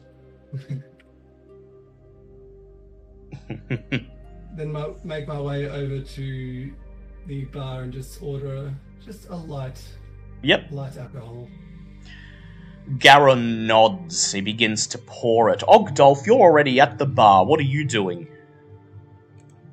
Uh, I ordered a beer and was just casually laughing and barking Yep. along with some of the other patrons. Merrymaking, Uh, yep. Just, just kind of uh, eavesdropping on what was going on, trying to pick up some some Yep. info. So you order a nice strong beer, and Garon nods. He pours you the strongest beer he has, and for a dwarf like you, you find it to be quite weak. And you slurp it all up in pretty much one gulp, and Garon smiles, impressed, and he says, Oh, well now, I've seen Rurik put down a beer or two, but nothing quite like that. Well, when this is uh, your life's blood, you kind of have to take it in as well as you can. Indeed, indeed, he says. And then you drink, order another round, and just listen to the conversations going on, and you hear much the same as Xenodermis, though I would like you to make a perception check, please. Okay. So which one am I rolling? So that's a d20 plus your wisdom Rolling. plus your proficiency if you're proficient in perception.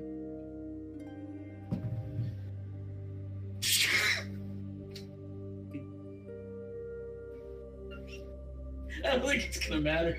I rolled a two. Yeah, no, you're you're just drinking and before long you find yourself getting caught up in a drunken argument with someone at another table about whether dwarves are made of stone or not. And he seems to think the dwarves are made of stone because they're really short and stout and it's hard to knock them over. And you're just drunkenly saying no lad we're as flesh and bone as the rest of ye. And before long the our others women have the finest beards.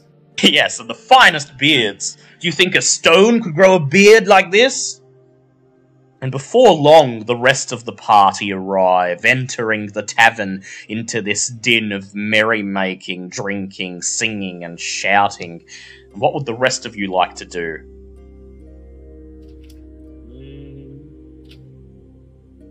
I. Um. So we're all here? Yep, we're all here. Should I pass on information now? I Or- presume as you walk in, you all just gather, pass on your information, and then decide what to do next. Uh, I would like to secure our room for the night. Yep. So you walk Um, up to Garon, and as he sees you approach, you see his eyes widen, and he fl- his pa- his pale face flushes pink. He lets out a wolf whistle, and he says, "Oh, well now, what do I have the pleasure of helping you with, my lady?" Uh, we've just come in from out of town. We're here to fix the bandit problem. And I would like to secure us a room for the night. He says, "I." My, my, my companions. He says, Well, it would be two gold per person per night, but I see a lyre on your shoulder there. Yes. He says, Well, perhaps you might uh, find it in your good graces to play a tune for the tavern folk here, and then I'll let you have the room for free. I was thinking the same thing. So you pull out your lyre and begin to play. Please make a performance check. Yeah. Uh, 20. Oh, I not 20. 24, Five. yeah. Wow. So First net one, first net 20. Well done. you pull out your lyre, you begin to play, and you play for about 20 minutes. And the people in the tavern, this is. They're going to remember this day for years and years. First, they had Xenodermis with his snake charming, and now they get to hear Uck's performance. It's, it's probably the most exciting day that they've had in several years. And so. Doesn't involve bandits, yeah. Yeah, that doesn't involve their lives being in danger. And so at the end of the 20 minutes, you look down and you see at your feet a veritable pile of tips. 18 gold pieces have been left in tips for you. And you turn around and you see Sorry, how much? 18. 18, thank you. And you see very Garon with a huge smile on his face. He claps. Oh, good show, Les, good show. And he reaches under the counter and hands you an iron key. And he says, For you, the best room in the house for free. Nice, thank you. Well done. Thank you, thank you. So you gather around, sit at a table, order a order yourselves a late lunch and a drink and begin to discuss your next move. Hmm. Um, I would say investigating uh, that farm. Yeah, I think that's pretty much all we've got left to check at this point. Yep. Other see if we than find some corpses. other than that, uh, there is there. Other than that, you know that the priest apparently knows where the bandit camp is, and you also know that there's a place known as the Sunless Citadel a couple days to the north, which is apparently where the missing adventurers went. But you'd like to check the site of the last attack. Uh, Uh, yeah. How how many Check. people are in the in the inn at tavern. moment? M- Maybe about 20 people or so. Um, I also tell everyone that uh, I heard from Rurik that the cleric uh, says that he knows where the bandit camp location is. Oh, I mentioned about the tr- the uh, tremors. yeah. oh yeah, we passed on all of our info. Yeah, you've all Yeah. passed on your info. Is it over over a m- steaming plate of stew and a flagon of ale? Uh, did that cost me anything, by the way? Because sorry, I was Ah, just no, no. It was cool. offered for free as part of Ark's rousing performance. Ah, fair enough. fair enough. she did good. Oh yeah, Remy was away from the computer. Yeah. Yeah, I was Yeah, collecting yeah. food from the front, Yeah. front door. The joy, the joys of a nat twenty performance. We just get the room for the night for free. Nice. The best room in the house. Ooh. And I got money. Yes. Uh, Oh, that reminds me of that time I got paid to have potion supplies. so, so, uh, where would you like to go? mm, Oh, Personal. Oh, we're okay. gonna to the the farm. yeah, I was just going to ask would I know how long the cleric would be in the temple for? Like, Well, yeah, they'd be there most of the day, and they'd probably retire just after sunset. So you've got a few hours. okay, well, I'm happy to go with everyone to the farm if that's where they would like to go first. Yep, and Kitty, you wanted to go to the farm? yes. All right, so finish your Before we meal. leave, Thank. Um, yes, Xenodermis? um, Xenodermis is going to go up to Garon and uh, hand over however much for to give everyone a round. Xenodermis just takes the coins and he smiles and he says, Oh, now everyone's gonna like you, young man. And as you leave, as you walk out of the tavern, you just hear Xenodermis saying, Around on the snake charmer! And then everyone cheers, and that will cost you 2 GP. And do that. Little do the patrons know, one of them paid for this. And so you make your way to the outlying farms, down the trail past Rurik's Forge, towards where you have been told Bartholomew's farm is.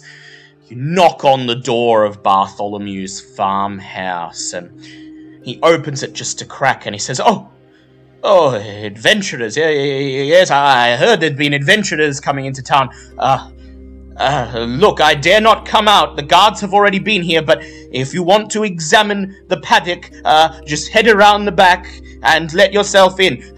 The rest of the cows are still there. I only lost one, but please, if you could catch the culprits who did this, I'd be very much obliged.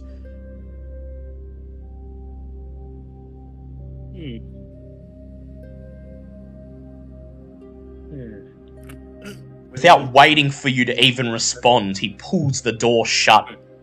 You hear him latching it on the other side. He's clearly too nervous to come out and Oh. is essentially waiting in his house I for all of find this to blow over. yeah. Poor. So you sh- I? Yep. Oh, Marler, I guess he's nervous because of people. Yeah, well, he's had Because guards just got a- traipsing around in his paddock all day, and now adventurers are here, and he's lost a cow. I've got an, uh, not proficiency, specialization in situational awareness. Ah, yes, so go ahead, make an insight check, Yeah, I wanna. and add plus two to it.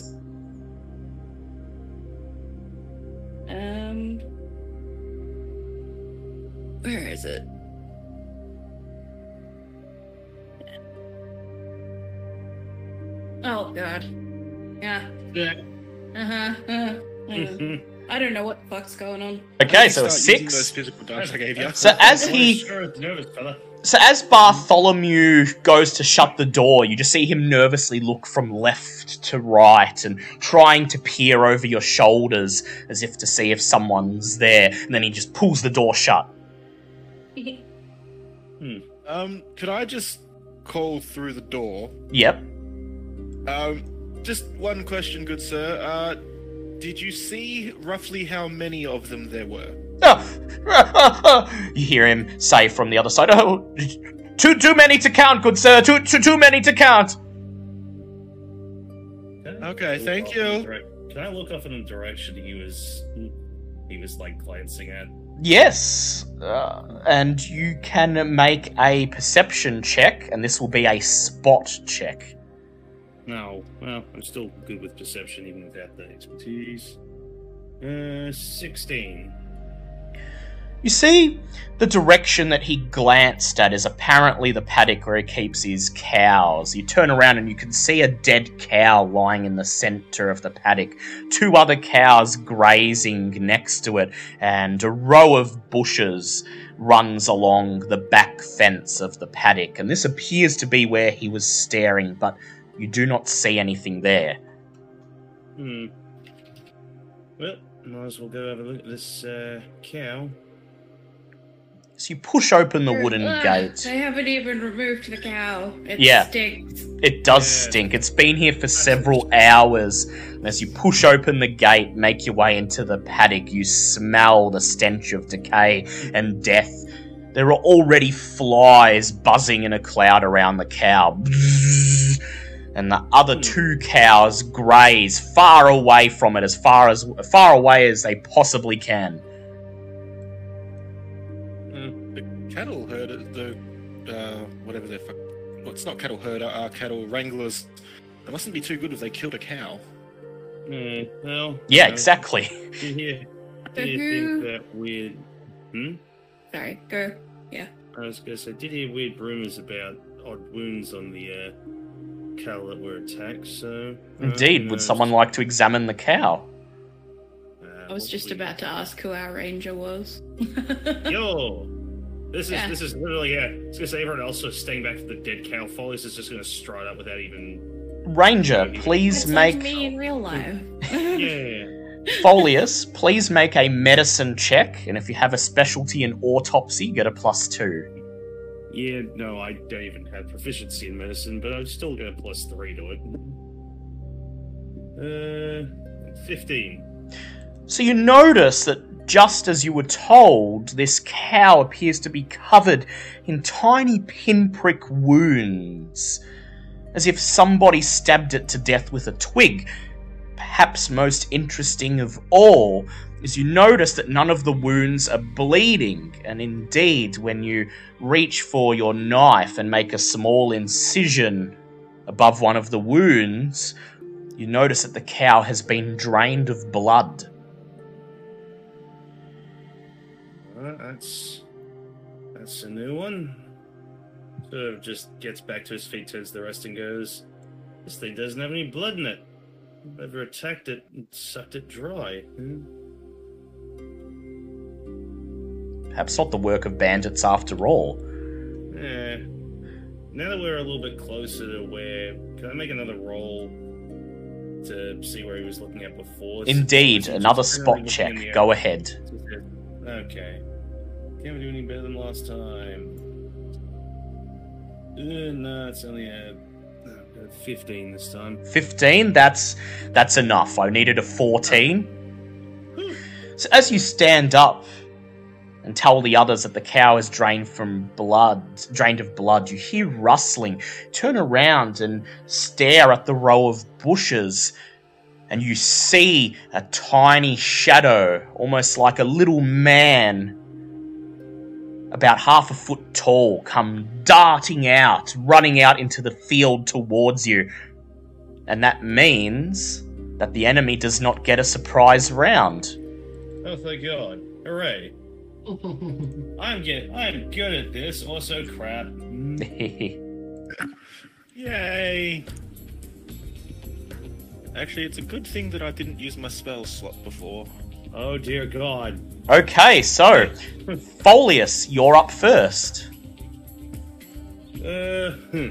So Wait, so I can, I can, so I can see what we're being attacked by, yeah? Yes.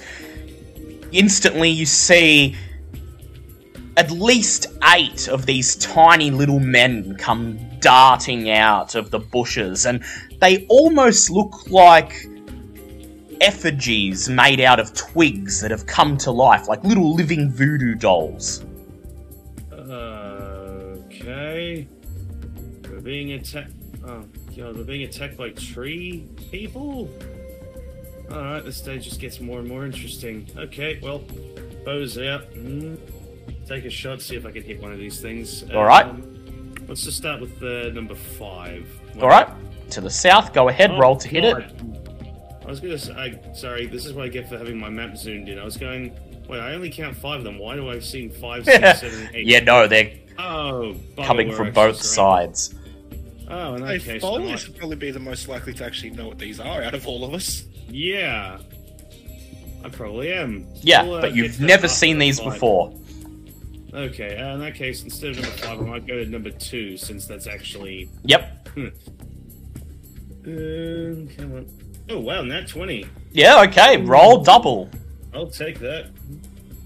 Plus three, come on, roll high. Damn, it's only two, so it's, uh, it's ten points of piercing damage. 10 points of piercing damage. You fire an arrow hitting the twig blight, and it falls apart from the force of the arrow. So if the looks and goes. I'll look at these afterwards, so I know what we're, fu- we're hunting here. Xenodermis, it is your turn. Okay. Um, so constrictors over in the bushy areas because it's still giant and sluggish and yeah. So going to get him to wait there so that if like something comes closer he can sort of try and constrict it since he can't really move. Yep. So if anything Um, comes past these bushes to the east, he will try to constrict it. Yes. And then just going to pull out the my crossbow and go for number four. Yep. Go ahead. Or go to, go to run over towards the east a bit. Yep. So you between those trees. So try and encourage people if they come this way to, to go past. So Yep. then go for number four. go ahead. But that is an 18 plus 4 is a 22. That's a hit. Roll your damage. And that is 7 plus 2 is 9 points of damage. Fire a crossbow bolt, shattering the twig blight to pieces. It is the enemy's turn. Twig blights 1 and 3 dash out towards the cow that's grazing in the field, flailing their little twig like arms. And the first one hits the cow for 3 points of damage, and the second one hits the cow for five points of damage, and the cow just groans in pain. Ooh, as you see little pinprick wounds appear on its hide, and it begins to bleed. Uh, I think we found our culprits. Twig blights five and seven run forwards towards the other cow, flailing their little twig like arms. They both manage to hit the cow and they deal 10 points of damage to it, once again drenching its hide in blood. Twig blight six dashes towards Ark, flailing its arms And against Uck, it rolls a 14. Does that hit Uck? I want to know. Rude. It, yes. it did hit you. Oh, okay. So it slashes you with its tiny twig claws, and you take five points of piercing damage. What? Yeah. Twig Blight 6 comes running up towards Gang, flailing its little claws, and it nat 20s, Oh god. hitting Gang for 6 points of damage. Jesus Christ. Okay. Mm. You see, Okay. You see a larger twig man, about a head taller than the others, run out into the field. A needle blight. It raises its arm, points it at Xenodermis, and fires a spine at him. That is a 16 to hit. That does hit. So Xenodermis, that is 10 points of damage. Ow. Jesus Christ. Is, is Xenodermis okay? Uh, hurting a lot. Needle Jeez. Blight 1 runs forwards, points his hand at Folius, and fires a spine, and that is a 6. Folius ducks, and the spine sail over his head. Oh, It is Gang's turn. Right. Um, Gang's gonna pull out the shield and the scimitar. Yep. Um, and he's just gonna hit. Uh, twig blight eight. That's in front of him. Hopefully. Yep, go ahead.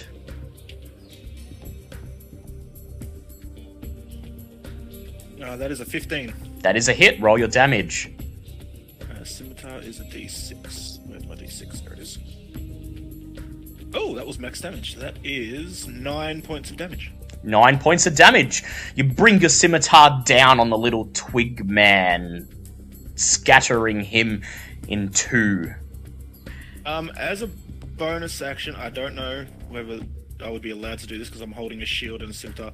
I can't grab a dagger and throw it, can I? No. I'd need to actually have to it in my offhand. Yeah.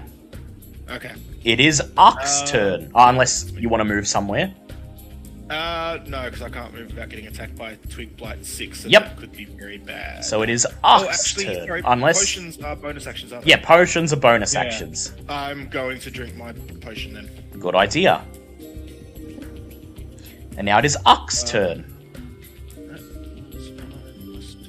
Seven health. Awesome. I, I was. Forgot I was muted. I was going, you should move. Yeah. You should move. But he'd get an attack of opportunity, so. Fuck. Uh, I can't just move around the outside of this thing, can I? You can, you can do this. If you want. Flank it. Yeah, as long as you don't, yeah, as long as you don't like actively get outside of its. Um, Yeah, I just wanted to get out of uh, range of the others. Oh, yeah, yeah, this would be fine. You just move around to the other Um, side of it. Also, whose turn is it next? Ogdolf's. Yours and then me All right. after.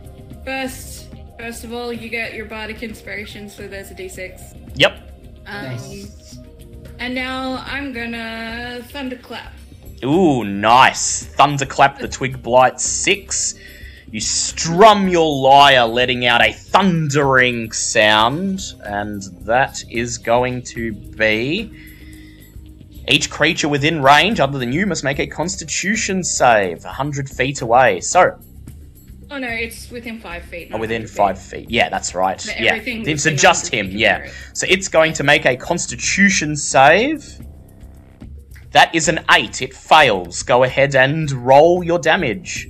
Alright, do I add my spell attack bonus to that? Ah, no.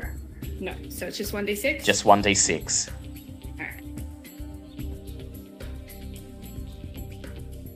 Five. Wait, five, yeah. 5.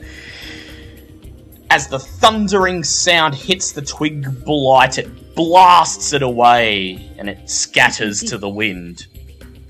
Nice. It is Ogdolf's turn. Alright. So we've got a couple of people with some wounds, yeah.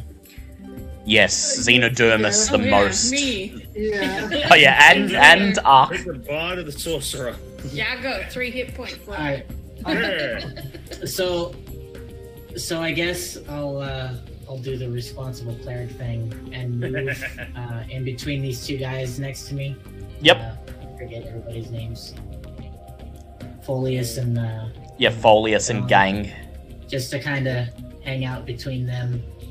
and uh, I would like to cast Cure Wounds on Xenodermis. Zeramus. Yep. So you move up to him, touch him to cure him. So that's 1d8 plus your wisdom modifier. Yeah. So that's gonna be this die right here. All right. It's the last chance you have to do good. New dice. Otherwise, I'm going to use the computer dice. Uh, that is a three plus my wisdom modifier hmm Yep. So that is another three. uh, six is not bad. That- Yeah. that- I'll take that. At level at level one, six is like life saving. Okay, it is the cow's turn. So cow number one. Oh, do I get I get uh, uh, a bonus action, right? Oh yeah, yeah, you do get a bonus action. Yep. So my bonus action, I'll burn my other spell slot and, cast Healing Word. Healing word on. On Ach. Ach. Yeah. All right. Good. So that's one d4 plus your wisdom modifier. And That is a four. Nice. So that's Nice. Max. So seven. Yeah. plus my wisdom. Yeah, seven. Seven HP. Good. Yay. Life, the life That, that brings me back up to my full eight. Lovely. So cow number one instinctually kicks out with its hooves, and it actually hits the twig blight and deals five points of damage, crushing it underfoot. cow. Jesus! Damn, that cow's pissed. While cow number two does the opposite and decides to run away towards Oh. Xenodermis, getting attacks of opportunity from the two twig blights there. One of them hits it, the other does not. And the cow takes five points of damage, and this cow just goes as it keels over and slides through slides through the grass dead. It is now Folius's turn. No. Okay, well, I was originally going to say, oh no, we need to protect the cows, but cow one seems to be handling Protecting itself itself. nicely. It, it seems to be holding up pretty well, so I'm going to go and try my luck against the needle blight. Yep, you're gonna go hit it with your scimitars. Yeah, you know, what? yeah, yeah, pull them bad boys out, let's go. Alright, go ahead. Alright, first one's to be. That was plus five, does. It's a 14 hit it. It sure does. Oh, lucky. Is that not doing anything? Ooh, that's max damage. That's to be nine slashing. Yep. It's And still up. then I'm to hit it with my second uh, offhand attack as a bonus action. It sure is. You don't add your modifier to this one. No, so that's. So that's just a d20 to hit, yeah? Yep, just a d20. Plus your proficiency, you just don't add your modifier. Uh, okay. Uh, I don't believe I need to because that's a soft 20 to hit. Yep, so roll your damage. Now, that's just a flat d6 for damage, or is it still the Just a D6 flat plus d6. Alright, well, that's still five more points of slashing damage. Yep, so you bring your second scimitar down on the needle blight's torso, and it groans and falls to the ground as a pile of twigs. Haha! Nice. Nice It little is- flourish with the, mm, the Yep, swords. haha! My signature move! Is It is Xenodermis's turn. Okay, so very annoyed at how much he got hit, is going to turn towards the other blight and then pulls out a diamond out of his pocket and then casts chromatic orb Ooh, nice. with fire damage. Ooh, yes. So it's What? a four-inch sphere of glowing energy flies out of your hand towards the twig blight. Go ahead, make a ranged spell attack. That is a 21. That is a hit. Roll your damage. Oof. Okay, come on. That's a 7 plus 6 is 13 plus 5 is 18 18. of fire damage. As the orb hits the needle blight, it bursts into flame and is cinders within a second. And as you look at Xenodermis, like on his human looking face, just a couple of golden scales start to appear through the disguise. it is the enemy's turn. Twig Blight 5 runs towards Uck, flailing its claws. And that is a 16 to hit, unfortunately, for Uck. So that is Pick it on the bod. three points of piercing damage. And then Twig Blight Twig Blight 7 rushes towards Gang, makes a claw attack, and that is a 9. So Gang holds out his shield, and the little creature can't move past it. Twig Blight 1 is going to make a claw attack on the cow. And that is a 10. It hits the cow and deals two points of damage. The cow looks severely hurt, but is still standing. And it is now Gang's turn. Gang is going to attack the blight in front, in front of him. Yep. Uh, oh, fuck. Oh, there's my nat one. so you swing at the little twig blight, and he darts forwards, and you just cut the air in front of him. And then, uh, can I swap out my shield for a dagger as my free action? You sure can. You need to then throw a dagger at him. I'm gonna throw the dagger at number five. Yep. Because Yeah, would 'cause get Ark is there. Yep. Seven. Go ahead, roll to hit. And now because I'm, this is okay. No. Uh, throwing a dagger is dexterity, isn't it? It is Dex. Yeah. Fuck. Okay, not using this dice anymore. That was another nat one. Oh god. Another nat one. No! The tree blight just eats the God knife. damn it. Now. Yeah, so I'm actually because you got two in a row and it's a special Now the occasion. tree blight has a dagger. As you go to hurl the dagger towards Ark, the tree blight in front of you rushes forwards and gets an attack of opportunity on you, taking advantage of you being distracted. yeah, fair enough. And he rolls a 16, and just in time you whirl around and use your sword to bat him out of the way. Actually, no, I wouldn't because my armor class Oh. is ah. 15 without. Oh, yeah, shield. without your shield. So you take four uh, points of Uh, piercing damage. So, but I am going to use my reaction to cast shield. Yeah, to cast shield, yeah. So he, sl- he Sorry, slashes at you and then he's repelled by a magical force. And it is now Ark's turn. Surprised you didn't make me get impaled by that dagger. Yeah, that would be mean. You're only first level. We have plenty of opportunities Why to get screwed over. I was gonna say we have plenty of opportunities to get screwed over later. Alright, um. I will. I get. Can, I. A cow can't really use uh, bardic inspiration. No, a cow can't use bardic inspiration. Uh, I like the idea though. Damn. N- Nice, nice try. Um, I guess I'll give it to to Gang. Yep, because he obviously Thank you. needs it. It doesn't. It, doesn't, it won't help if I roll another nat one, but thank you.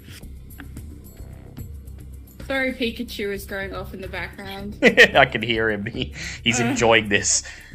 the birds are enjoying the Oh, it's getting. It's. He thinks it's bedtime. It's not. Yeah. Like the clock change. They Um. I will. I'm just gonna. I'm gonna smack this uh, twig, Twig blight with your rapier? My rapier. Go ahead.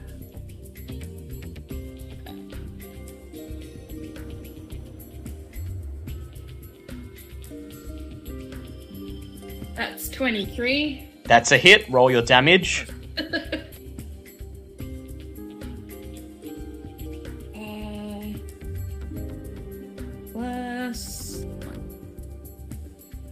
That's 5 damage. Five damage. You pierce its heart with your rapier, and as it dangles off the edge of your blade, you just smack it into the ground, shattering it. It is the Twig. It is the cow's turn, and this cow seems to want to fight, so it kicks out against the twig blight in front of it, and it nat twenties. Man, what the hell? Cow? We gotta bring this cow. Mad cow. It deals nine points of damage to the twig blight and crushes it underfoot. And Okay, it- somebody talk to the farmer. Can we keep this cow? and it is now Folius's turn. Um. Yeah. Okay. I. Guess Honorary just gonna- party member. I was gonna say, Right. can I make this cow a retainer? well, I'm just gonna casually just slip it in between everybody else, just slip past Gengo. Sorry, coming through, killing stuff now, and just go whack this other twig blight with the sword. Yep. Or scimitar, either other. Uh, wow, this twig has some ridiculous luck. I just rolled a two. So Yeah. Does, uh, does a seven hit? It does not. The twig sees you coming and it just turns around, starts running in the opposite direction. Hey, hey, hey, hey! I stood up my backhand offhand attack. Second leave.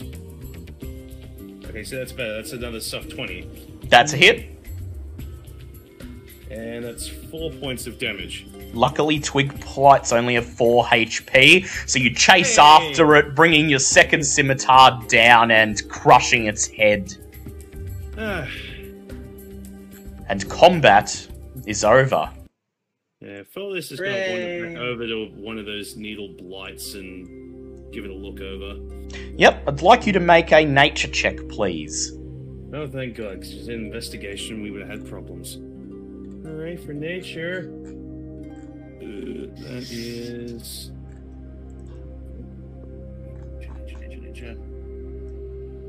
It's two. Uh, so 14. 14, and what is your specialization in nature? In nature, it is herbalism, so I'm guessing not Yeah. what this thing is. But that's okay, because 14 was exactly what you required. So, you're not quite sure what to make of these strange creatures. At first, it looked like they were maybe man made, like little living voodoo dolls, but you notice the configuration of the twigs and the way they fit together. It's almost like these twigs are little bones, and indeed, inside each of the dead creatures, you find what you can only assume is a heart, a tiny little red organ about the size of a cherry.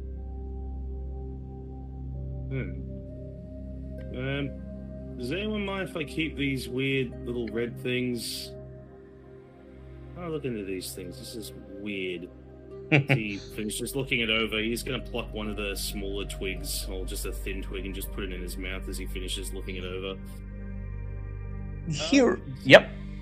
While he's doing that, if he's going to go through all the twigs and get the berry, Hmm. would that take 10 minutes? Yeah, I was going to say, well, I was going to say you all get a short rest, and Oh, okay. you can spend a hit dice to recover health, but new in this campaign, you can also spend a hit dice to recover a spell slot. I get my spell slots back anyway. So you generally won't be choosing short to. rests in this campaign. I'll be telling you when to do it, and it will usually be after every two fights. Which we're Okay. up. So, how many of those little red things do I get? So, uh, eight. Eight of them. Okay. See him casually wander back to the group, just uh, gets back up, dusts off his. Uh, should probably mention what he's actually wearing, because I haven't mentioned anything about him at this point. And just sort of like, yeah, well worn leather boots, tan pants, just a. Uh, he's got just a regular cloth shirt on, because, you know, cloth armor, I don't know really how to describe that, and then just a green sort of vest over the top of it. Just uh, dusts himself off, comes back with a twig in his mouth, and just, know, weird little red things in his bag going. I've no idea what to use these on, but it's not every day you have to fight living tree creatures, so, you know, could come in handy. As you catch your breath, you see Bartholomew nervously peering out through the front window of his house. And when he sees that the combat is over, the front door of his house opens and he comes darting out to the edge of the field and he looks around, his eyes wide, his eyes wide, his hair wild, and he says, "Well, you, you, you killed them all, and oh, oh dear, Bessie's been killed, but." But Cassie is still alive! Oh, Cassie, you were always the angry cow, and little did I know it would pay off on this day. Yeah, uh, uh, that's an angry cow you got over there. Wait, did you know those things were out there, by the way? He nods. He says, oh, I've been trying to. I've been warding the guards away from the paddock all day. I was hoping that if, if everyone just gave them a wide berth, eventually they would leave. I was too afraid to point out they were there because I thought maybe they could hear me. At this point, you guys see that um, Gang was pulling out his coin purse to ask how much a cow costs to give this guy money to buy a new cow, and he just slowly puts it back now. uh, uh, well, they weren't exactly fun. Yeah, weren't exactly friendly sorts, but you know, a, a sign or a hint of something would have been nice. He just shrugs and he says, Well, I'm sorry, but I saw how you were dressed, and, well, I, I thought you could handle it, and, and you did, and you even saved one of my, my cows. Uh, maybe I'll have something to sell before the winter after all. He says, uh, Please, uh, have this as my thanks. He reaches into his shirt pocket and holds out a scroll of rolled up parchment. Is he offering it to anyone in particular? He's or- just holding it out, whoever wants to take it. Yoink. It's Yep. So Ark just reaches out. Like one person who doesn't have magic on them at the moment. Ark just Anyone else? snatches it out of his hand, and Ark, you unroll it, and it's a scroll of magic missile. Ooh. Fair enough. So Bartholomew just bows and blushing. He says, "Uh, "Again, uh, my my apologies. Uh, I would have warned you if I could, but I didn't know what they were capable of, and oh dear, uh, I have." Pre- That's more reason to warn people. Ah, yes, I, I understand that now, but uh, well, clearly you didn't require warning. How? Would have been nice. It's, I uh, mean, I could well- sir, uh, how much do cows and bulls go for on the market? He says, "Oh, a good cow, like like Cassie over there. Uh, ten gold pieces." And uh, I hesitate to ask how much for a bull. Is bull? Huh, well, good breeding stock is more expensive, but you know, they don't produce milk, and so they go for slightly less six gold. Uh, He says, You wouldn't be interested in purchasing Cassie, would you? The ten gold would certainly keep my family fed over the winter. I wanna. Uh, I thought we were offering him the money so he could get like a replacement cow, but okay, I didn't realize we were. I, was. I have, I have something in mind. Does does Ach actually want to buy the cow though? Can we have the cow? If you want the cow, you could buy the cow. I want the cow. Fair enough. what are we gonna do with a cow? Hey, this What cow knows how to fight, the apparently. Cow? I was gonna say, apart She can from give us milk. She can and- Yeah. kill the bad guys. Can give you milk, and also you can use it as a pack animal. yeah, I was about to say she can carry stuff. I've only got eight strength. I need I need a pack horse. Yeah, fair, fair, cut, Fair, cut, fair. cut, We can fair. ride her. You know what? Screw it. I'm in. I'm in on this. I got money. I don't even. I don't even know that much shit about money. So I'll happily go. Yeah, okay. Mm. Dino's just over there with his newly named Dias the Constrictor.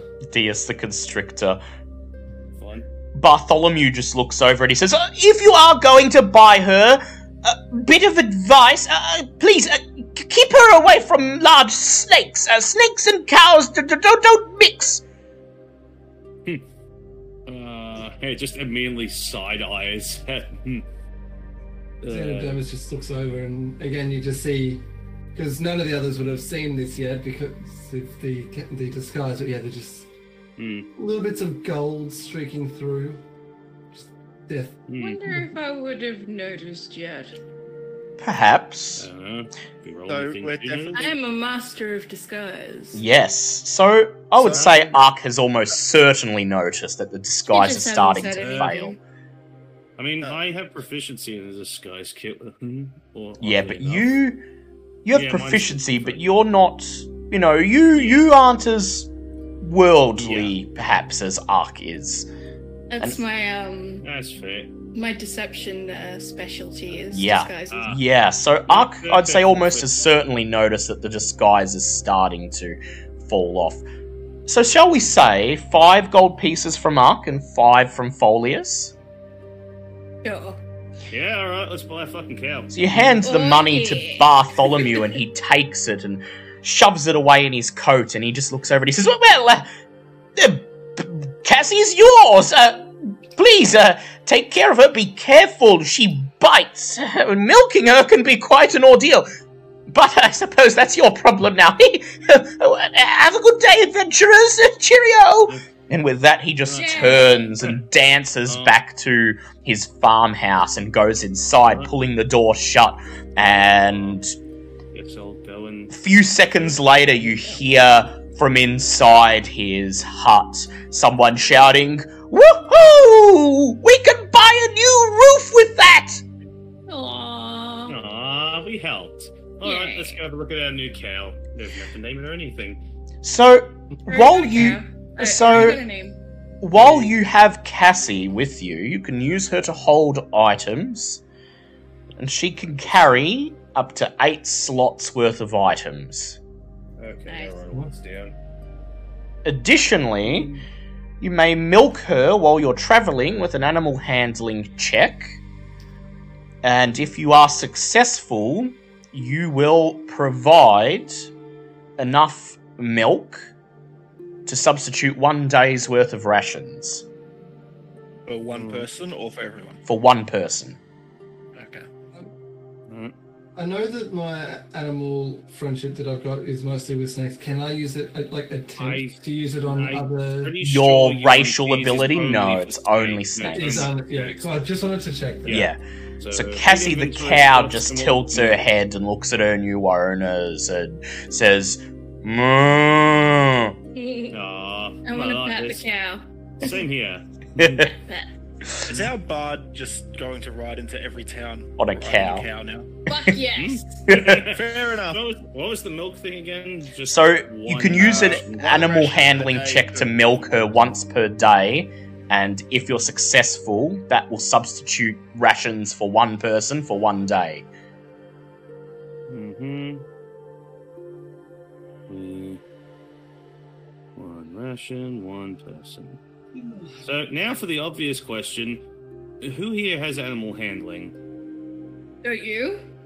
I do. I'm just thinking if anyone else has one, or if I'm just. I mean, I'm in charge of the cow milking, aren't I? yep, you're the cow milker. Awesome. I'm in charge of then. keeping snakes away from the cow. Yeah, he's gonna keep then. his snakes Friendly away. Yeah, fair help. All right. Cassie. Yeah, Cassie. We like Cassie. Um, Xenodermis is going to go over and knock on the door. Yep. So you knock on the door, and suddenly the whooping and celebrating inside stops. You hear Bartholomew call out, "Uh, Yes, do you need help to harness her or something? No, I just noticed that you now have lost more than one cow, and uh, here's five gold because we were not able to protect the rest of them.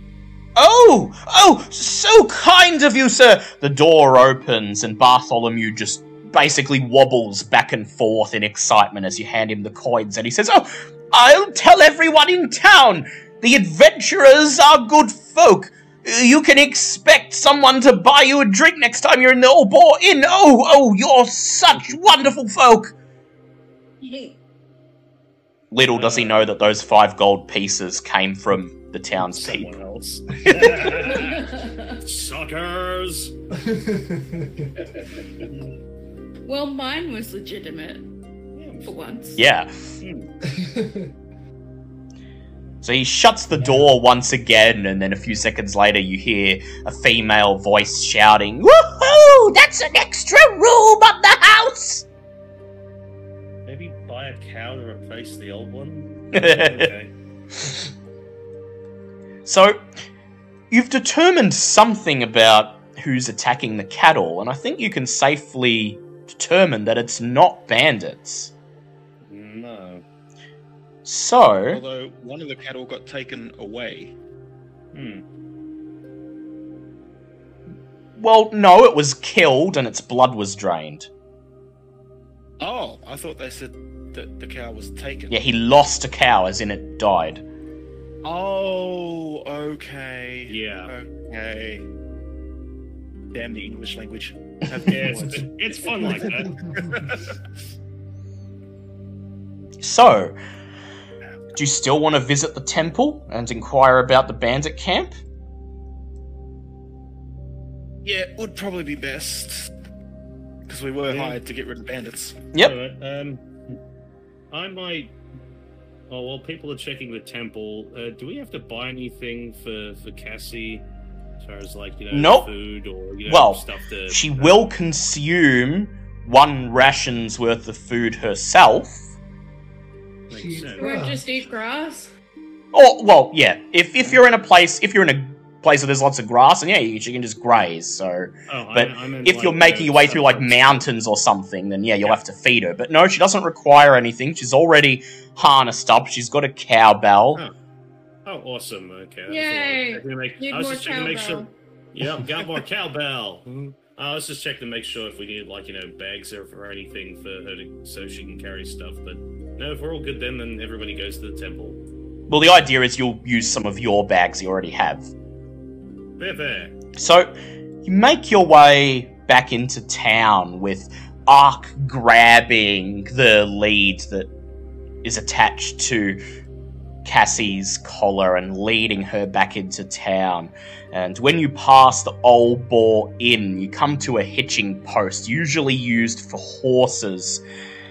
And Ark ties up Cassie in front of the hitching post and as you begin to make your way towards the temple, you see a couple of townspeople pass by, looks of puzzlement on their faces as they see a cow hitched up in front of the trough where normally travellers would leave their horses. Yeah, well, I'm gonna get leather and leather tools and make her a collar that says Cassie. Mm, Cassie says as you round the corner and make your way towards the Temple of Pelor, which in this town is nothing more than a large wooden house that's been converted into a temple. It's likely that the priest lives here and practices out of their own house.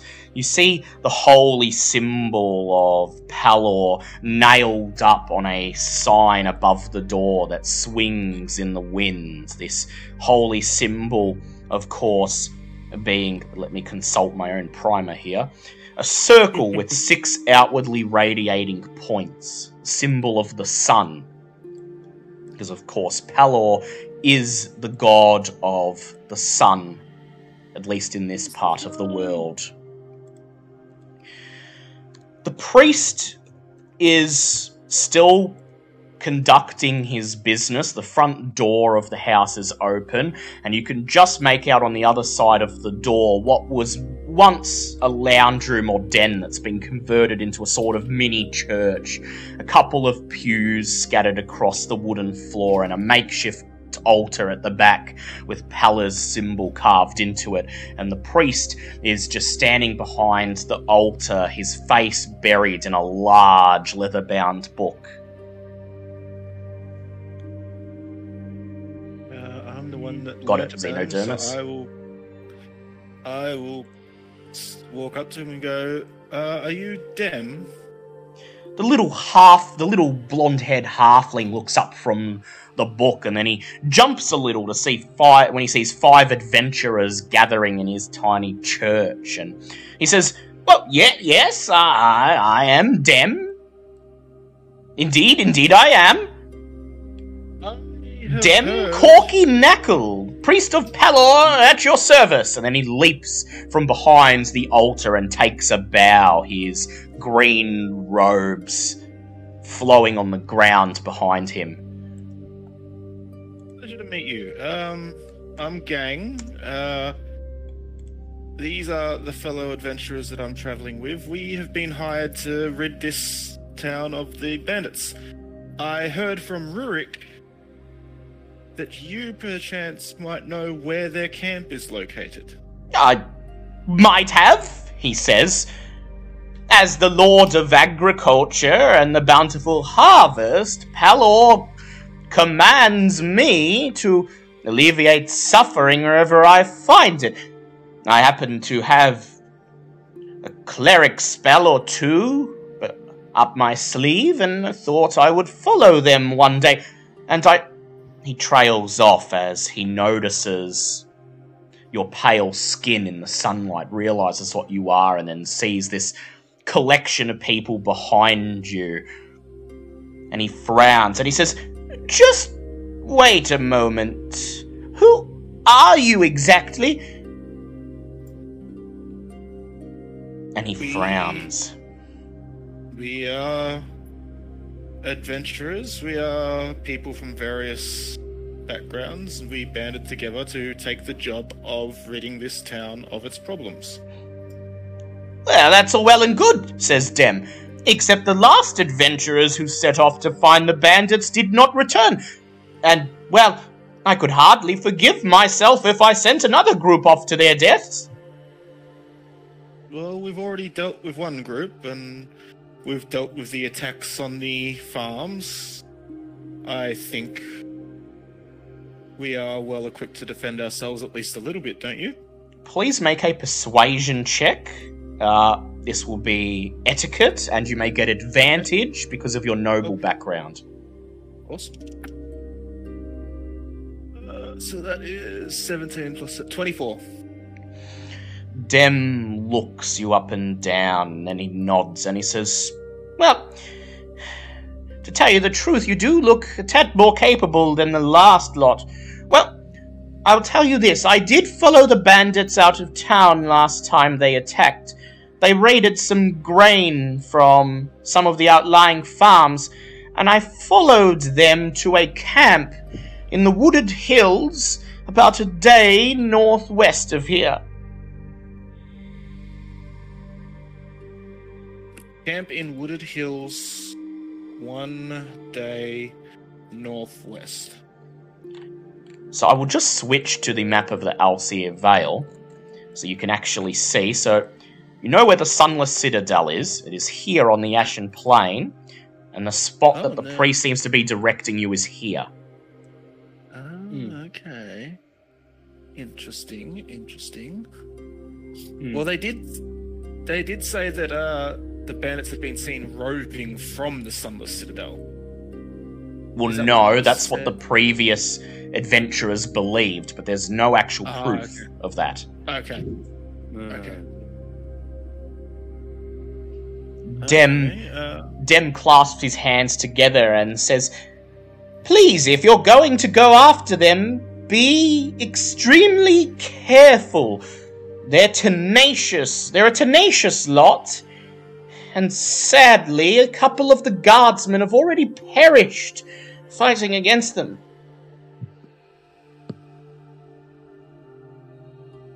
It's uh, the guardsmen have perished fighting against them. He says, Yes. Well, they have to defend the town. It's their job, their lot in life, and these bandits seem tougher than most. At this hmm. point, Xenodermis steps forwards and says, I heard about tremors happening, plaguing the townsfolk. Do you think there's a connection between this and the bandits?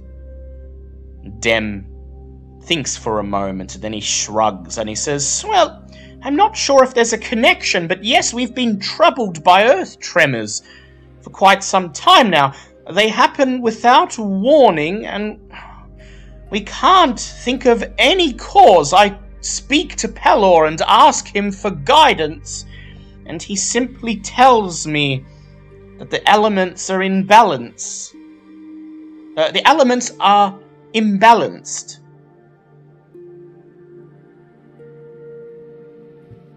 Which leads me to believe that perhaps the tremors have a not so natural cause.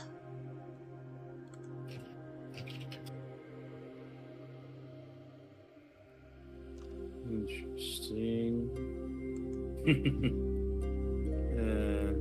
Is there anything else you'd like to ask of him? um, what? Um, one of the adventurers that went missing, they said he was um, a paladin of Pelor. Indeed, yes. He came by here to ask for a blessing before he left.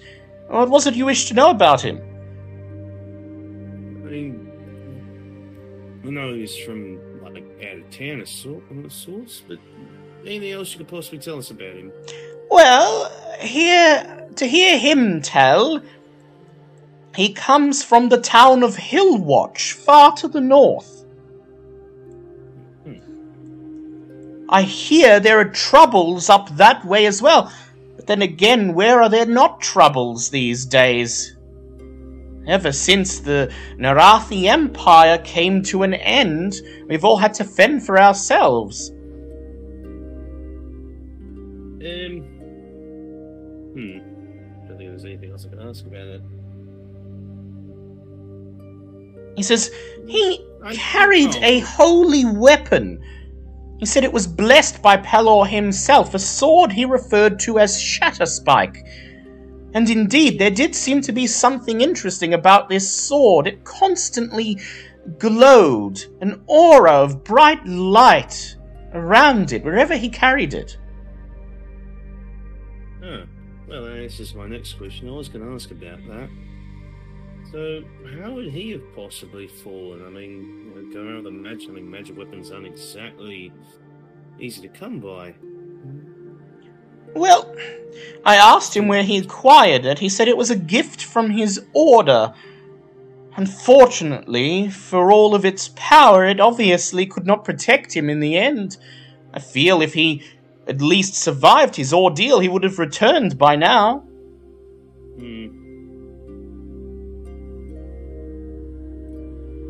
Troubling, that is. Well, that's all the questions I have. Anyone else got anything?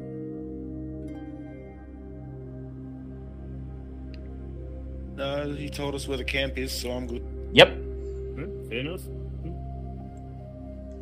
So you thank him for his time, and he clasps his hands and says, May Pelor bless you.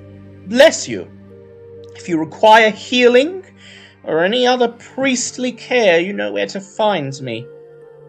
And you step out of the temple building back onto the streets of Oakhurst. The sky above is starting to turn orange. It is late in the afternoon, and within the hour, the sun will have set. Perhaps it is time to retire to your room in the tavern. Before getting back to the tavern, Xenodermis is going to just go off to the side and touch up his uh, Disguise. Yep. I'd like you to make a roll with your disguise check, please. Uh, that's just the disguise kit, not the Yeah, disguise kit. Yeah, just the disguise kit. So just d20 plus proficiency. Uh, that's a 17 plus proficiency uh, is 2, so 19. 19, yep. So you let everyone else head, a- head ahead of you down the road, and then you duck in the shadows along about at the side of the temple and reapply your disguise, and then step out into the waning sunlight with it intact. You catch up to the others, and when you reach the Old Boar Inn, you realize that somebody has taken Cassie aside into the stable right next to the inn. and she is now quite gleefully licking sugar from a bag that's been tied around the post in front of her. Good answer, because you started that conversation with someone had taken Cassie. It's like, oh, good, this is where our campaign's going now. Murder everyone to get our cow back. She sees you approach. session she sees you approach and she just tilts her head and lets out a. "Rrrr." You all give her a pat on the head and then head into the old boar inn. It's just as rowdy as it was before, perhaps even more so. It's now dinner time. You hear the clatter of plates and glasses. And you order another pot of stew for yourselves and then retire for the night to the room that was granted to you for free. The key The unlocks. to go around the back so that it doesn't go through the Yeah, through through the the building. through the building, and Ark's key unlocks the room upstairs. And well, it's not the best room you've been in, but it's the best the old Boar Inn has to offer. And that is, it's a room with six beds. They have mattresses, pillows, and blankets, and they are not a part of the common room that takes up most of the second floor, where other patrons sleep on old Hessian sacks made into makeshift beds on the floor. Hmm. So, before you retire for the night, is there anything anyone would like to do? Before we retire, not really. I mean, I'll probably be up earlier than anyone else anyway, so I'll do stuff when I wake up. Yep. Is there any way of getting to DS into the room? Or is it you said it was second floor, didn't you? Yeah, second floor, so he might have to sleep coiled up Is in there- the bushes outside the stable Is there a tonight. tree or something outside? Yeah, there's a bush. There's bushes next to the stable, so he might just coil up with strict orders to leave the cow alone. If there's no tree that I can get him in the window, then yes. Allow me to hydrate. Wanna, I wanna talk to Mithy. You know, talk to Xenodermis. Go ahead. Name, I'm sorry. Xeno. I just want to side eye him and be like, I know.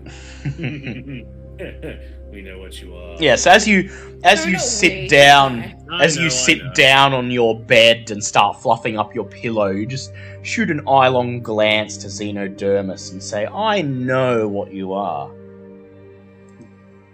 she she knows that I'm hiding something. Yeah, Yeah, but do you know I'm hiding something? No, I don't. I know that you know, but do you know that I know that you know?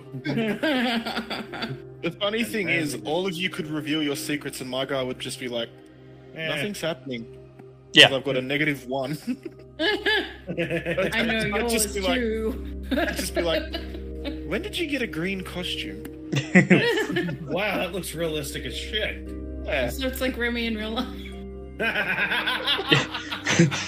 So- oh. So Folius, as soon as you enter the room, Folius just climbs up onto his bed, crosses his legs, closes his eyes, and is meditating.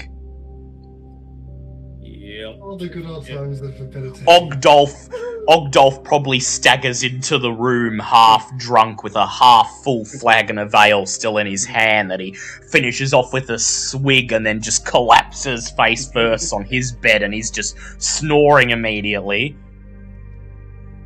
I uh, down in the main room of the tavern. I want to stay there until oh, I don't know what, uh, probably like nine o'clock, I guess, Yep. and see if the mayor comes in for the night.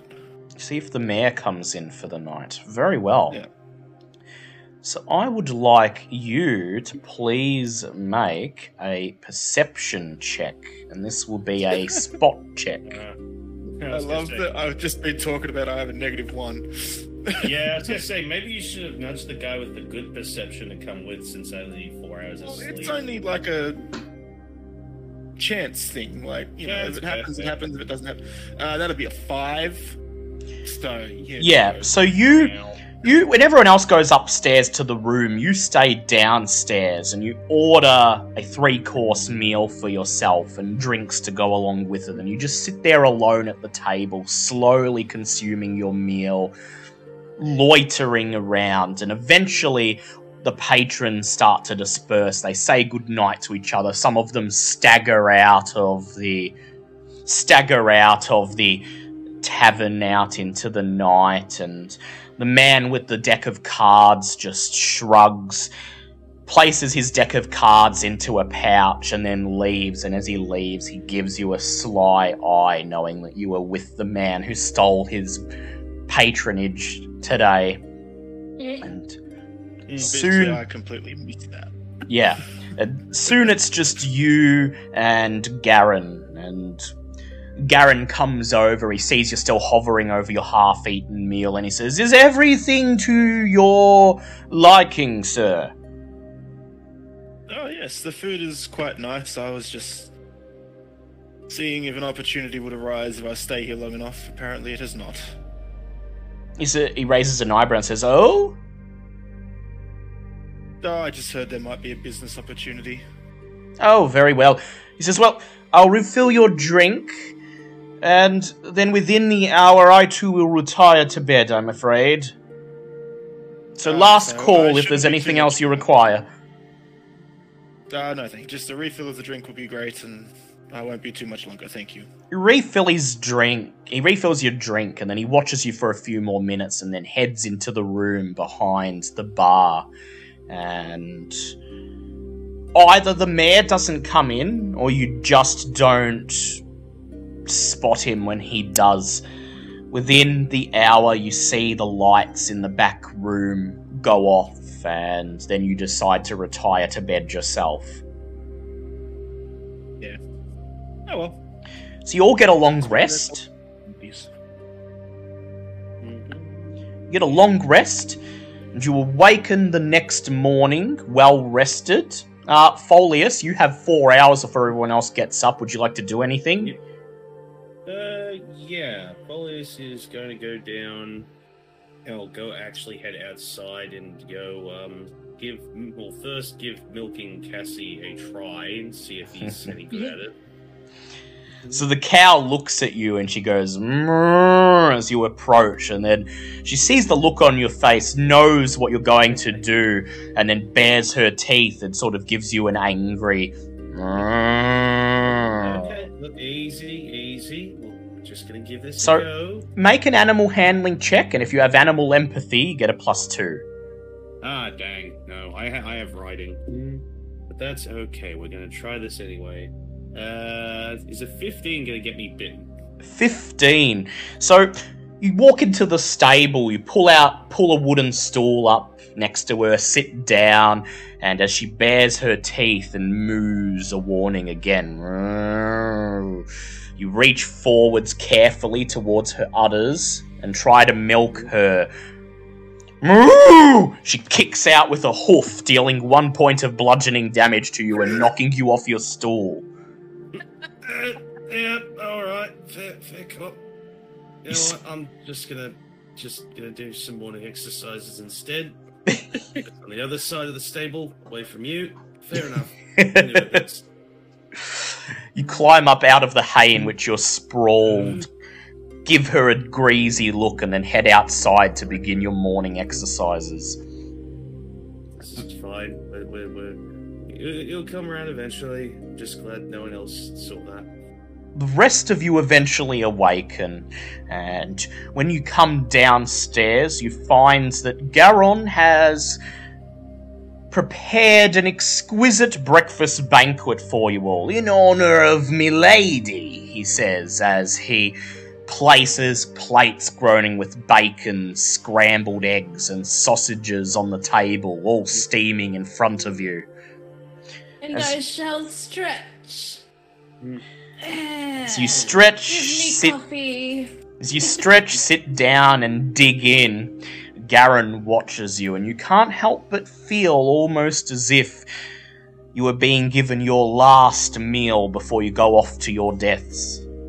Indeed, that- considering what happened to the last adventurers, perhaps this is what Garon expects is about to happen to you. Yeah. As he's giving everyone else the pitying, oh, you poor dead fools, yeah, this is about the point where Folius just sort of comes in, slightly looking like he's been working out a little bit, just sits down, starts eating. Like, yeah, morning, pulls up stool, starts eating. Xenodermis is the last to come down after just making sure that everything looks okay. Yep. Hasn't rubbed off in sleep or anything like that. No, your disguise is intact, and He needs some makeup tips. disguise is intact. And as you all sit, as you all see Folius sit down, you notice a bruise on his right cheek, roughly hoof-sized. Can I see if I know what it is? Yeah, you can make a situational awareness insight check.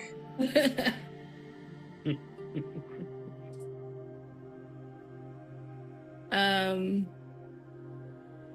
Uh, where am I?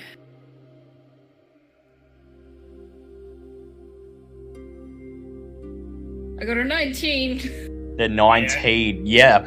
So, the hoof, off oddly hoof size and shape of the bruise combined with the sheepish look on Folius's face tells you everything you need to know. He attempted to milk Cassie sometime this morning, I will laugh uproariously. got a kick in the face, and so you laugh in amusement. Yeah, Foley understands what's going on, just sort of eh, laughs a little bit nervously, just rubbing the back of his head. "Ah, uh, eh, to be fair, we didn't exactly have cows where I came from, so yeah, you, you tried elk. It's not bad. You gotta sweet talk the lady first. Ah! She speaks the truth, says Garon. Sweet talking's what you need, and that cow you've got out there, a sweet little thing she is. Why, I gave her a bag of sugar and purring like a kitten she was. Let me do almost anything. Let me take her into the stable, harness her up for the night, all well and good. Uh, so we just need some sugar. yeah, at that point, Foley just looks and goes, How many of these weird coin things do you need to give me sugar?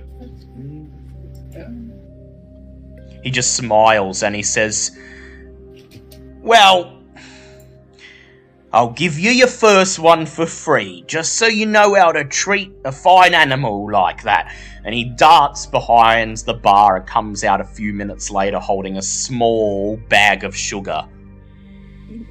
He says, Don't use it all in one place. Fair, fair. So you enjoy the hearty meal. You thank Garon for his fine cooking, and then as you climb out of your seats, you must decide where you would like to go. Seems all your investigations in town have been exhausted. So you have two choices. I personally feel like our best option is the bandit camp, and then if we still have the resources, we can check out the Sunless Citadel. What he said. Anyone else have other ideas? Uh, Bandit camp's closer, and these short legs don't like taking long. That's entirely fair. Maybe fair. we should put you Right. on the cow. I was gonna say, wait, I thought dwarves were lethal at, at short distances. Short, short distances. yeah. Ah, right. Sorry, that one. So it's the elves that are better at long distance. I'm a sprinter, not a marathon runner. So you step out into the bright, fresh morning and retrieve Cassie from the stables. I presume you'll be bringing her along. Before we come, leave the town, Xenodermis is going to quickly just race to the blacksmith. Yep. So Xenodermis, as everyone else gets their gear ready and gets Cassie ready for the journey, rush up the trail towards Rurik's forge, just in time to see him emerge from his home, his arms laden in bars of metal that he's taking to the anvil. He sees you approaching and he says, Ah, adventurers still in town, are you? For the moment, yes. He says, Ah, well, follow me. And he leads you towards the anvil, kicks the door open, and places the bars of metal down on the ground next to it. And then he turns to face you and he says, Oh, what can I do for you this early in the morning? I just had a quick question. See, I have this friend who will be tagging along with us, and uh, they don't. Well, they're very good at the fighting side of things, but if they were to get hit, I'd be afraid that something might happen to them. And was wondering if there was something you could do in order to help. Rurik smiles and he rubs his long black beard and he says, Alright, you bought the cow from Bartholomew. No, no, no, no. Uh, we did get the cow, but it's not the cow that I'm talking to about. He raises an eyebrow and he says, And what would the measurements of your friend happen to be? Uh, please don't be alarmed. I'm going to bring them in. And then just sort of look around behind me, and you just see Diaz sliding his way in, slithering in. The huge constrictor snake slides into that forge, and Rurik just looks at him. And he looks at you and he says, He looks at you, surprise on his face, and he says, Ah, well, not gonna lie, I thought you was trying to buy stuff for yourself. No, I I tr- tend to try to stay back, whereas uh, Diaz here is uh, g- helps to protect me when things get a little too close. He says, Well, look. You might find it hard to believe. I don't really have a lot of stuff for snakes, but if you let me take his measurements, perhaps I can have something made. Maybe like a sheath of chain or something you can slide around him. That would be excellent. It needs to be uh, able to protect, but also allow uh, Diaz to still constrict, as that is how, you know, he gets his food ready to eat. I have just the thing, says Rurik as he darts forwards, and you raise a hand commanding Diaz to remain still as Rurik pulls out his tape measure, takes measurements of the snake, and then nods and says, Alright, should be easy enough. We're looking about two days' work, and I'm gonna have to ask you pay me in advance, I'm afraid. Payment up front. Better pay half and then the other half later. well, how much are you uh, looking for? He says, hmm, let us say 30 gold. That should cover labours and ma- that should cover labour and materials. And in terms of materials, as he is a constrictor and does eat large things, would this material be able to expand when he's eating a meal or Well, what I'm thinking, says Rurik, is mostly it'll be made out of cloth. But it might have a little bit of reinforced metal inside to give it some toughness, but not enough that it will stop his movement. Well, that does sound. Uh, that does sound quite useful. Tell He you holds out his hand and says, So, 30 gold and I'll get right to work. I trust you, good fellow, and that you will give this your absolute all. And I trust you know your craft well enough to be able to sort this out. So, and then just pulls out the thirty gold and hands it over. Why, thank ye, good sir. Check in again in about two days. I should have it done. Assuming you come back from wherever you're lot are heading to. He points out, he points up the trail leading into the town, and there you see the rest of your party moving down the trail towards the exit of town with Cassie the cow in tow. Oh, you don't have to worry about us. We have a cow on our side now. And so you thank him, and you turn, run up the trail, and join the others just as they pass the moss covered headless statue and the wooden guard tower and out into the wilderness. Lovely. My cursor disappeared again. There we go. Got it back.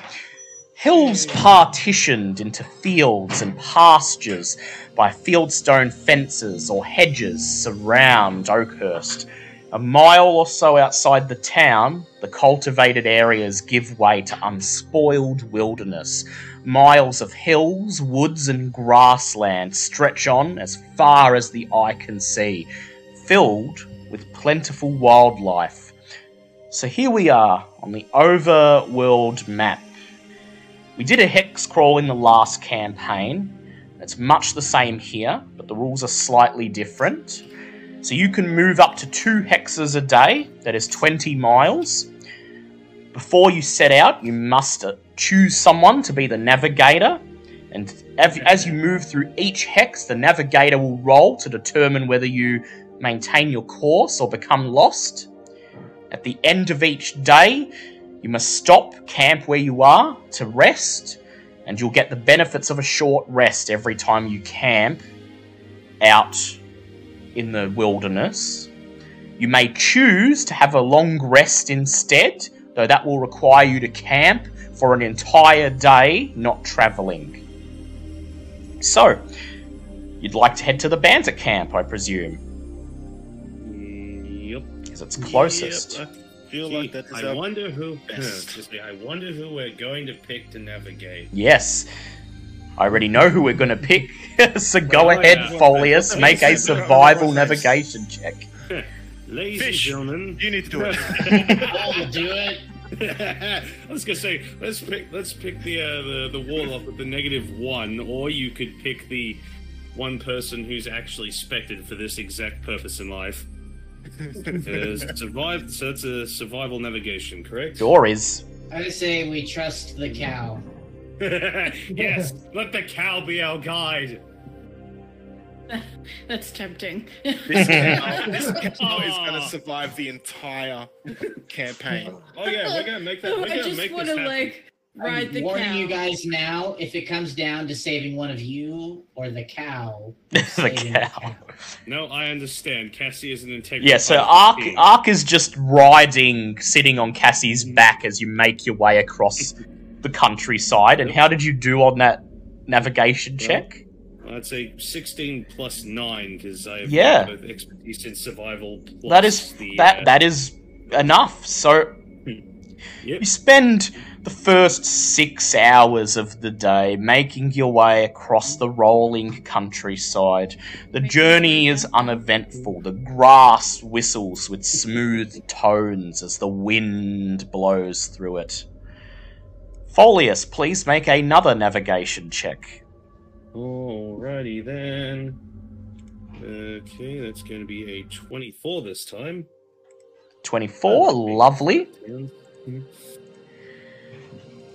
And so you travel onwards another six hours through the. And I'm rolling for random encounters, by the way, and they've both been ah, of four. So you've been good.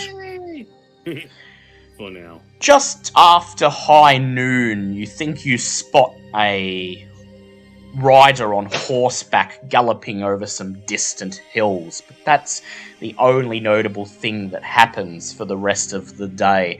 And so, as the sky above grows red and the sun begins to set, you pick a nice patch of grassland and begin to set up your camp for the night.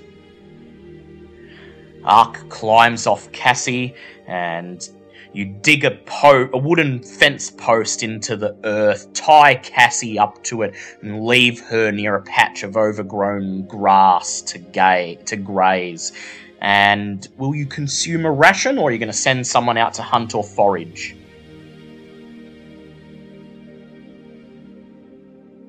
I'm happy to eat a ration. Yeah, I'll eat a ration. Yep. So you consume a ration, enjoying a meager, enjoying a meal of dried bread, biscuit, and dehydrated meat around the campfire. What's that more lembas bread? and as the sun goes down and the sky gets dark, the stars come out. You bid each other good night and head to your tents. would you like you to choose someone who will keep watch for the night. Ew. Okay. Um, Who's got the best perception? all right, cool. Guess now I'm getting paid for this gig. One, two, three, Ranger. The ranger's doing it, alright? Yeah. Yep, this is exactly what the ranger was built for.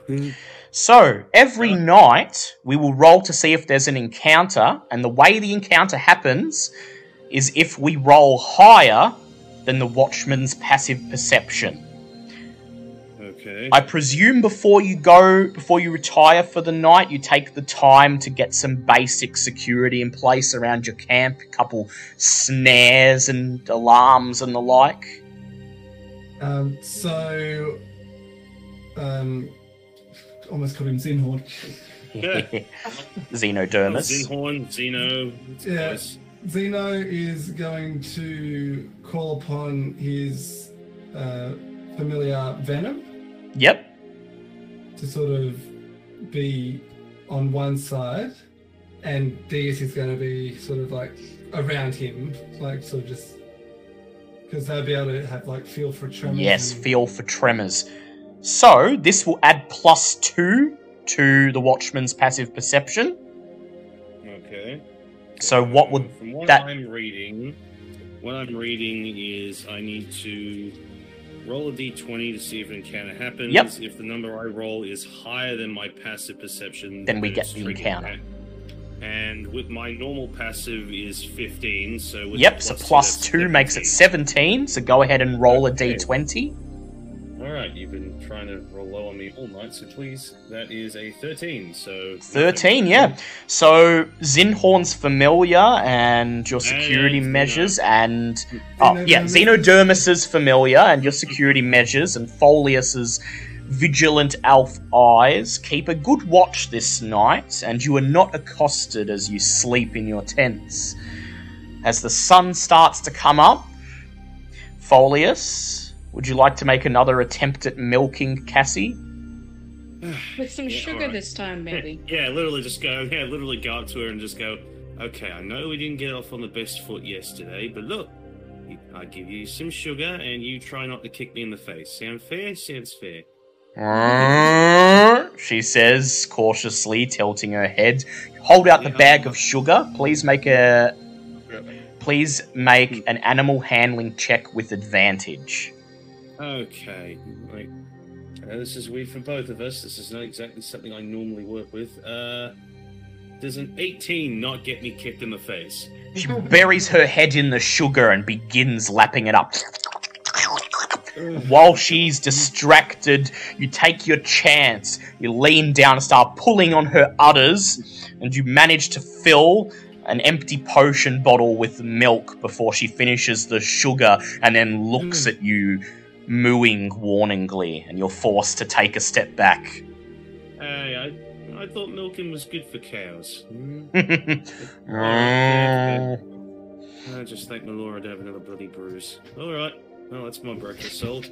Everyone else awakens, and you spend a few hours packing up the camping equipment, and then before you know it, you're back on the road, traveling onwards.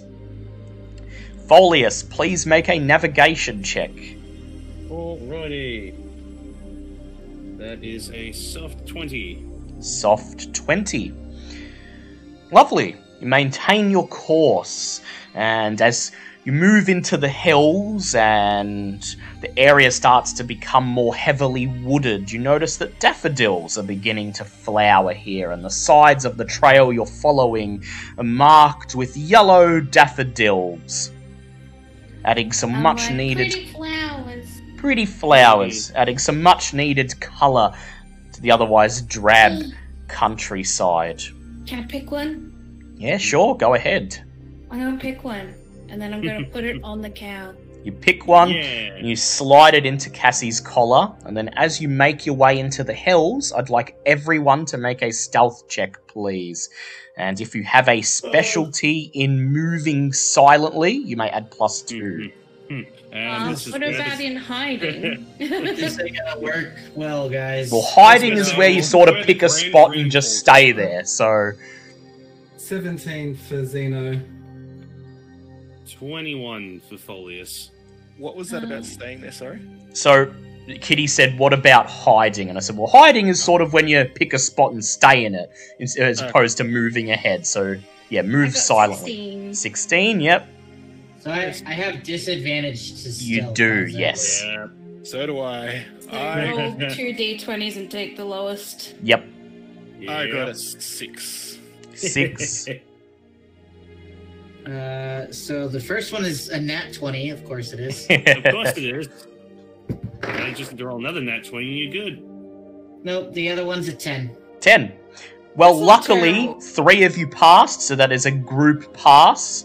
Yay. Despite, despite Ogdolf and Gang's rattling armor. Clank, clank. Clank, clank, clank. You manage to remain undetected as you move onwards, and after travelling into the wooded area, you find a brush choked dell a short distance from the trail. And here is a makeshift camp in front of a cave entrance. Four surly humans sharpen their blades around the campfire.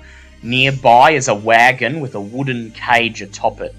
Inside the cage, a black bear paws at the bars. Oh. Is that a druid? I'm gonna bring up a map. no. Sorry, gross. bear horn. Bear horn. Ah, poor. You see that the four men are wearing similar garb to the bandits that attacked you yesterday. So you can safely assume that they too are bandits. This appears to be their camp. There are bedrolls and tents scattered around in front of the cave entrance. So far, they have not. So far, they are unaware of your approach. Can I use some uh, situational awareness here Yes, you can. and assess the situation? Go ahead. Alright, uh.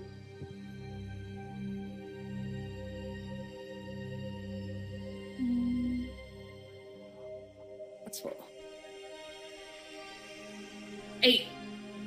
I don't know what's going on. So you see four men around the campfire, but there are tents and bedrolls for far more than that.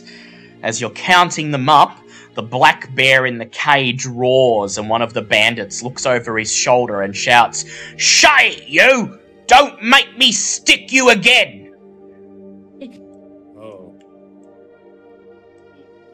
Poor means bear. That it already doesn't like him.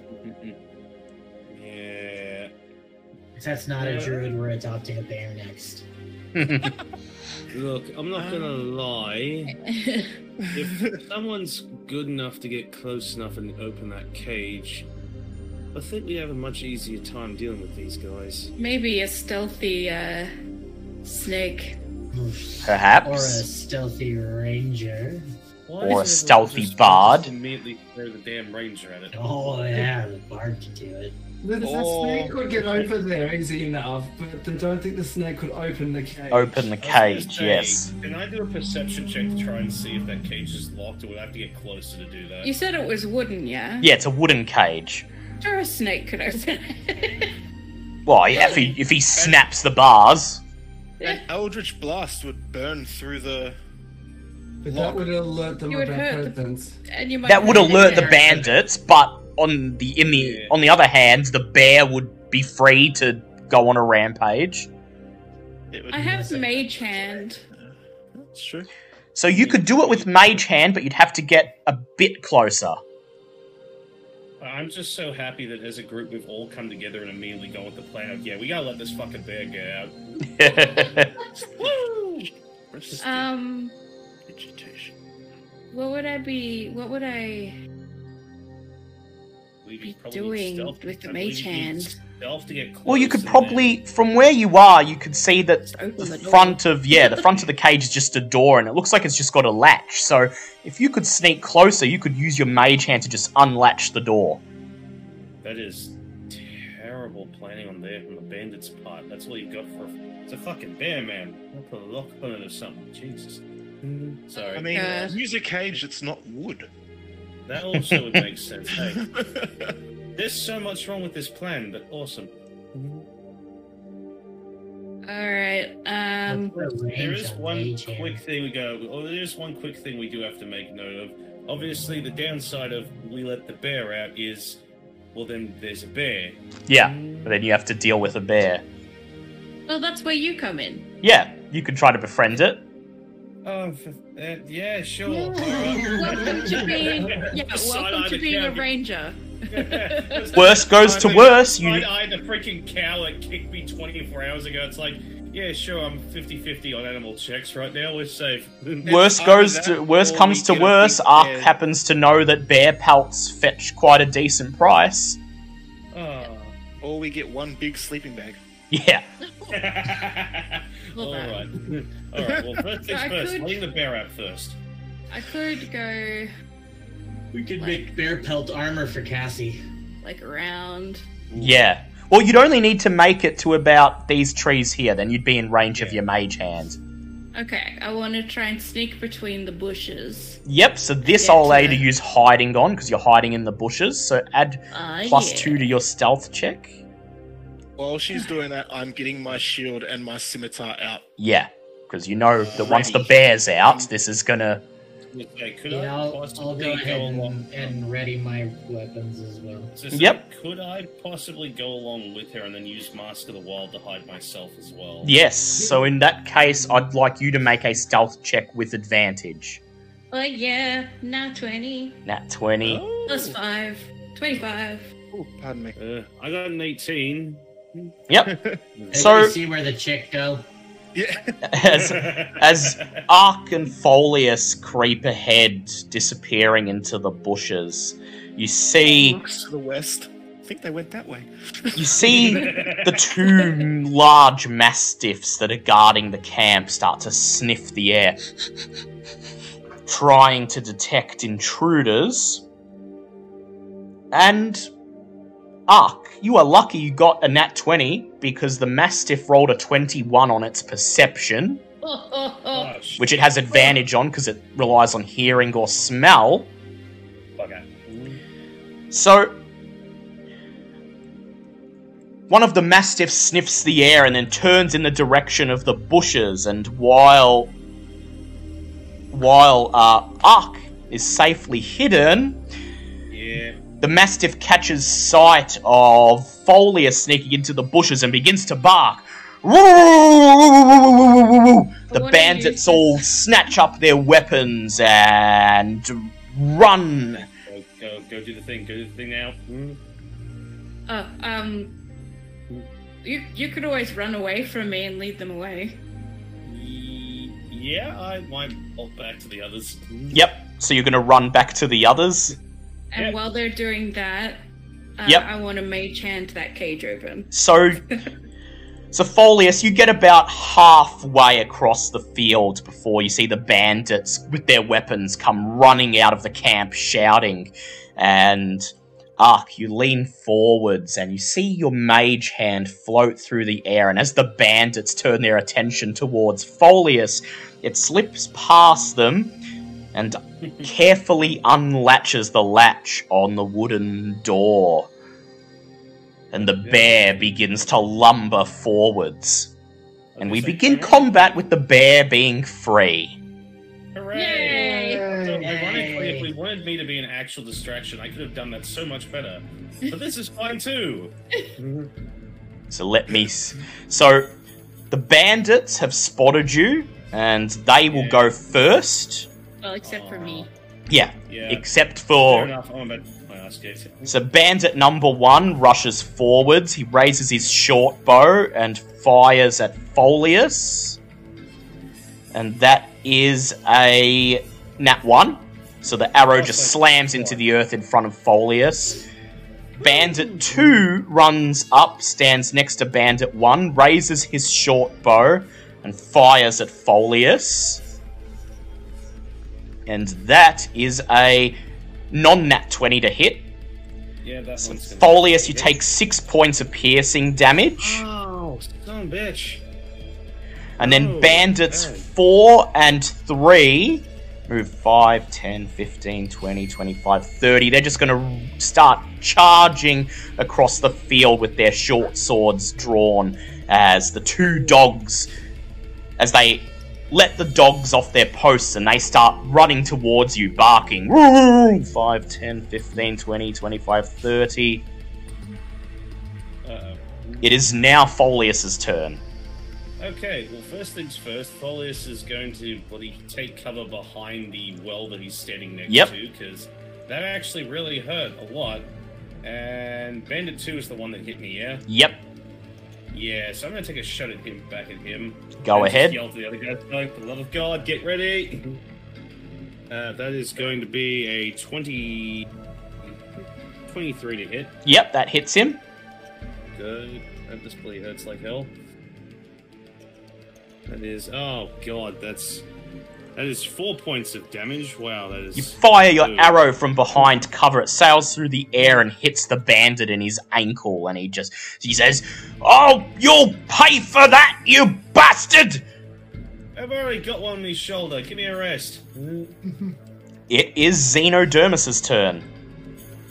Uh, gonna send Venom the Familiar out to start racing towards uh, the bandits with the crossbows. or Yep. The bows. To sort of So like one and two. like distract them away from their shots. And then going to send out a Ray of Frost to bandit number three. Yep. Go ahead, roll to hit him. As you see your familiar slithering through the grass, and the other two bandits turn their heads in that direction. Uh, that is an 11 plus 6 for Ray of Frost. That is a hit. And so that is a D8.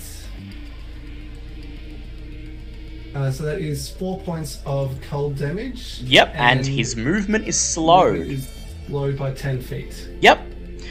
You see little shards of ice hanging off his armor. It is. And then want to Yep. go and take cover behind the wagon. Yep, as you rush to the nearby wagon, hide, crouch underneath it. It is the Mastiff's turn. Woo! 5, 10, 15, 20, 25, 30. One of them runs right up to Ogdolf, gnashing its teeth. Yes. Also, I've got, the, I've got DS with me under the wagon. You do, yes. That is a 18, so he hits Ogdolf for 3 points of piercing damage. And I need Ogdolf to make a strength save, please. To avoid being knocked prone. Well, not Alright, so again. It's a D20, right? Yep, d20 plus your strength mod. It's an 11 plus 2. Ah, you made it. You you know what's happening this time, and you remember what the man in the tavern said. Dwarves are hard to knock down. So hard, they must be made out of stone. And so you just So- stand firm after the dog. Gravity. Hit me. Can I use a reaction? Yeah, if you want to, if you if you want to use a reaction to hit him, go ahead. I want to use Wrath of Storm as a reaction. Ooh, go ahead.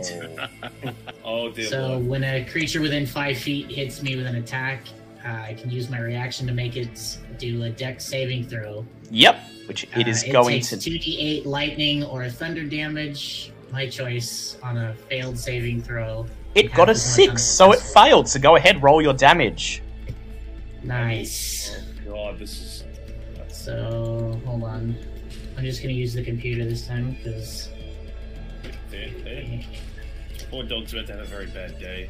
Ah, really, really? That's not bad. Six. Well, Mastiff has five HP, so that's fine.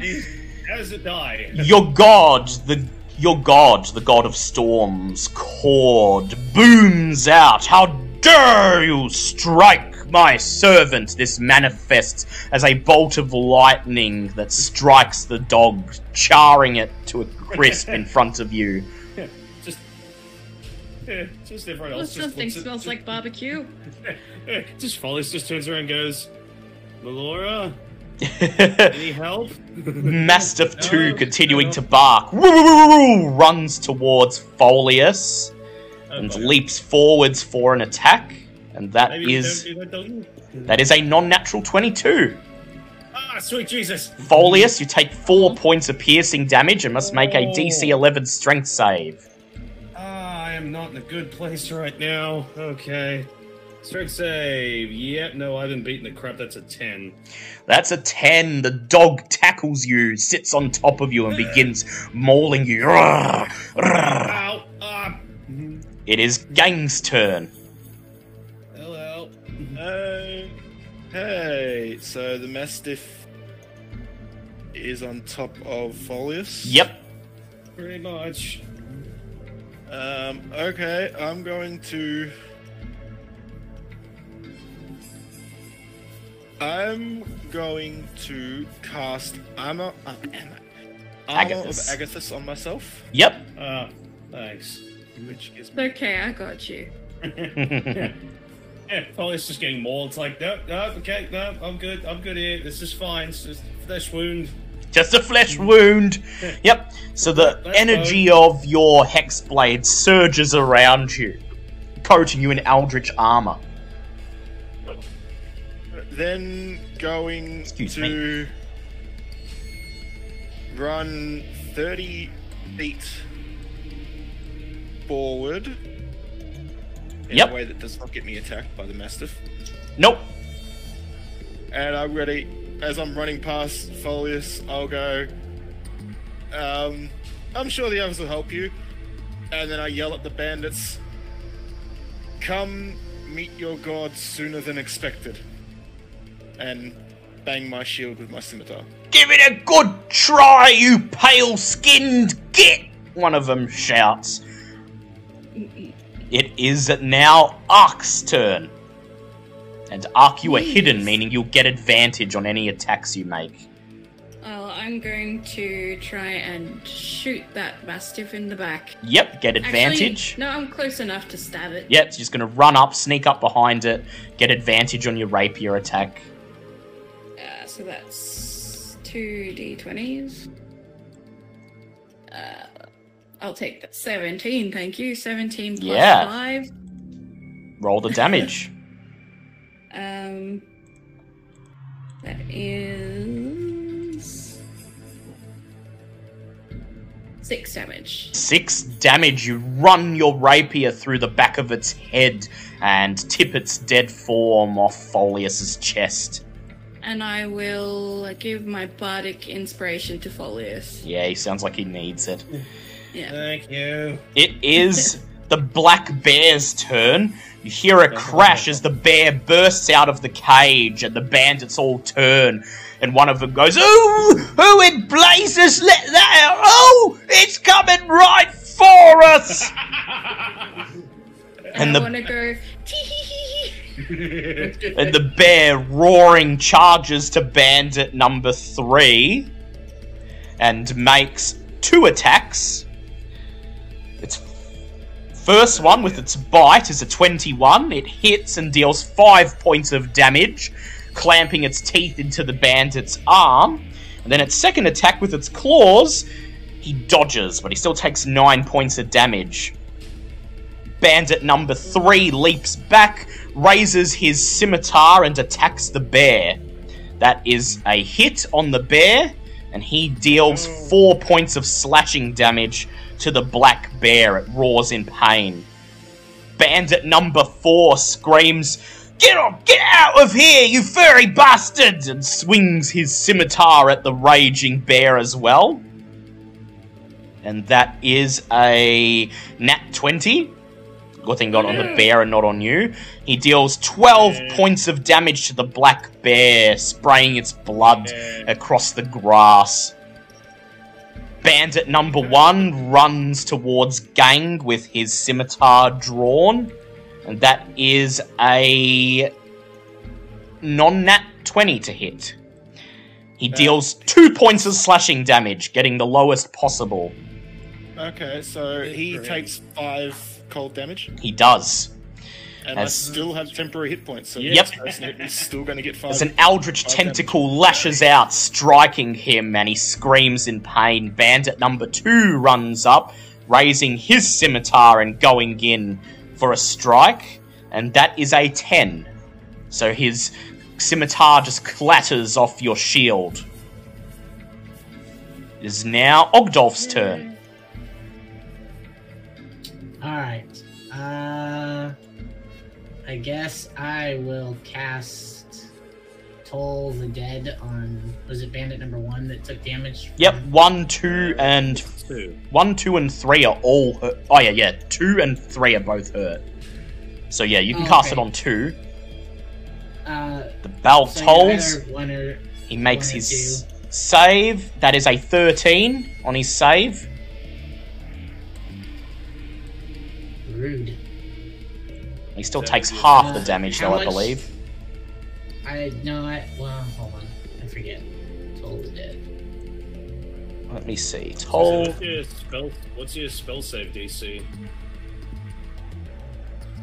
I believe it's 13. Yeah, no, it it says be. he has to make he has to succeed in a wisdom throw or Ah, yep. So he succeeds. The bell tolls, and he just looks around, wondering where the noise is coming from. How much damage did Folius take before? Um, well, my max health is 12. Just drop the 1. That's where I'm sitting. We do have a healing potion, though, yeah. Folius. I know, but it's like the first. Uh, Alright, like so. Fight. I'll, I'll go ahead and use my bonus action. To, Cast Healing um, Word. Healing Word him, yeah. Yep, go ahead. Oh, I can do it. I can do it from range. So. Yeah, you can. Yeah. So that's four plus. So one d four plus three.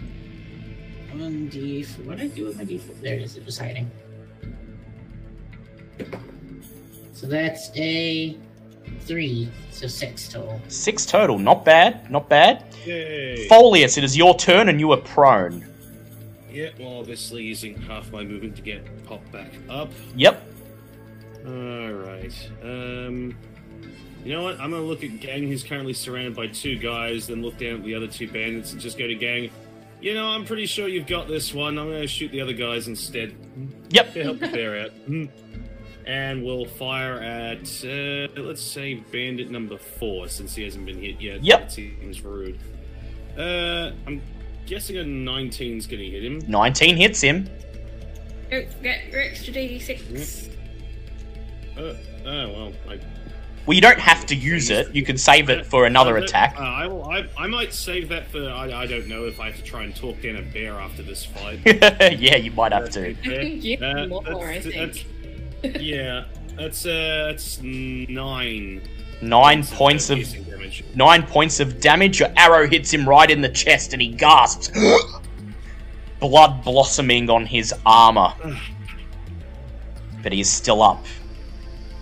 It is Ooh, now. these are a bit more hardy than what? what? Yeah, they are. It is now Xenodermis's turn. Okay, so Venom the Familiar is going to just keep racing around trying to distract the attention of Bandits 1 and 2. Yep. Um, whilst I'm going to go with a cross, go with the cross, a crossbow uh, on Bandit 1, Yep. which is a 19 plus 4 to hit. That is a hit. Roll your damage. 58 plus 2 is 7 points of piercing. Lovely. Bolt hits him right above the knee. Is he still up? He's still up. Uh, I'm going to send Diaz out. He's got Out to attack him? 30. And then, yes, going to uh, constrict. Yep. Go ahead. Roll to hit. That is a 14. 14. That hits. Roll the damage. Yeah. Uh, the 8 as well. That's good. That is uh, 10 points of damage. Sadia slithers forwards and begins to wrap his huge body around the bandit. You hear the bandit's screams turn into gasps for air, and then with a sickening crack, he just goes limp. It and is is. there any movement left for Diaz? I'll get him to move over to the tree. Yep, he slithers back into the bushes, and it is uh, now Gang's turn. Okay, gang is going to turn to Folius and give him the thumbs up, and then Yeah.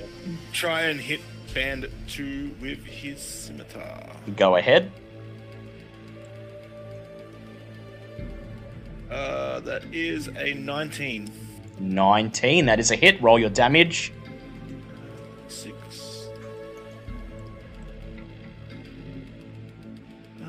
oh, fuck. Uh, 4 damage. Four damage. That's enough. You leap forward, stick the tip of your scimitar in his throat, and he gurgles as he goes down. It is Ark's turn.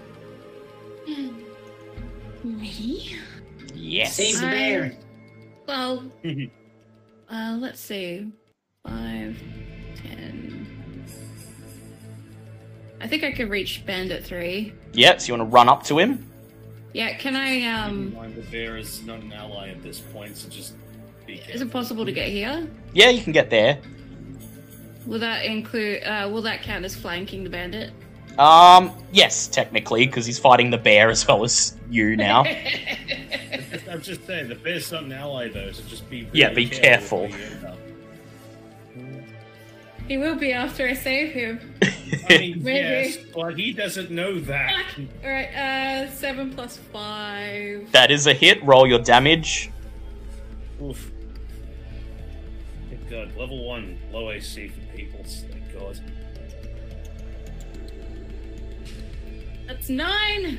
Nine. You rush up behind him, stick your rapier through the back of his neck, and he falls down, and the bear just tears a chunk of his flesh out of his arm. And I will give my bardic inspiration to. Uh. Sir Dwarfman. To Ogdolf, yep. It is Bandit 4 in the bear's turn, and the. Uh, Yep. It lasts 10 minutes. Yeah, last 10 minutes. Ah. Um, Okay. I just wasn't sure if it like was a one. Oh, I So could the- have given it to the bear. Wait, no, the bear can't use So the bear just roars. Its eyes, gl- its eyes glazed over with hunger, and it makes a bite attack against Uck. Ah, god damn it. So that is an eight on the first. It misses, but then roaring, it stands up on two feet and swings its claws at Uck. And that is a 19, hitting her for six points of slashing damage. God damn it, I saved you. Yeah, but it doesn't know that because it's a bear. And then Bandit 4, seeing the bear distracted, uses his bonus action to disengage from the bear and he runs up to Gang. Tries to hit him with his. Bandit a rogue? He's a bandit, you but he has. Disengage- I was gonna say anyone can use disengage. It's just Well, he can do it as a bonus action. Whereas, yeah, Rogues can use it as a bonus Yeah. action. Normal people use Yeah, it as an action. So he rolls an 18 and he hits you for seven points of slashing damage. no. If he's used his um action to disengage. Yeah, but he used a bonus action. He still got his attack. Oh, so he's Yeah. still technically okay. So he hits you for seven points of slashing damage, getting max damage. Okay, he takes 5 damage because he used the last of my Yep. Temporary. So the uh, Eldritch so- tentacle reaches out, wraps around his neck, and chokes him to death. Oh, you killed yourself. Yep.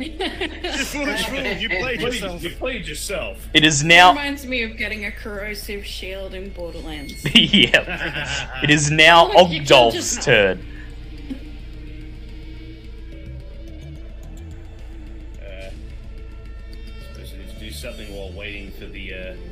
Me to try talk this bear down. Yep. Have anything to freeze a bear? Or at least heal the bar that's now within eating distance of a bear. Eric. Don't suppose Yeah? he could talk the I'm bear. here. Yep. Yeah. So it's your turn. The bear is raging. You can try to kill the bear, or if you'd rather let Folius handle it. Uh, I mean, I can't reach the bard with my Yeah, no, he can't get to her healing to use cure wounds. Um, Use uh, healing word. That has I used it already. Yeah, Oh, I guess I could use it again. I've only used. That's true. but remember your spell slots. Yeah. I could use my last spell slot. She does have a potion. Throw a couple of extra HP her way. Does she go before? She goes oh. before the She bear. goes before the bear. Yeah, that's how she Okay, got so within range she- of fighting Yeah. distance. So yes, that's that's how she can get herself out of, of, of Yeah. this world. It's okay. I'm Okay. fine. I'm fine. Okay. so, should I attack the bear, guys?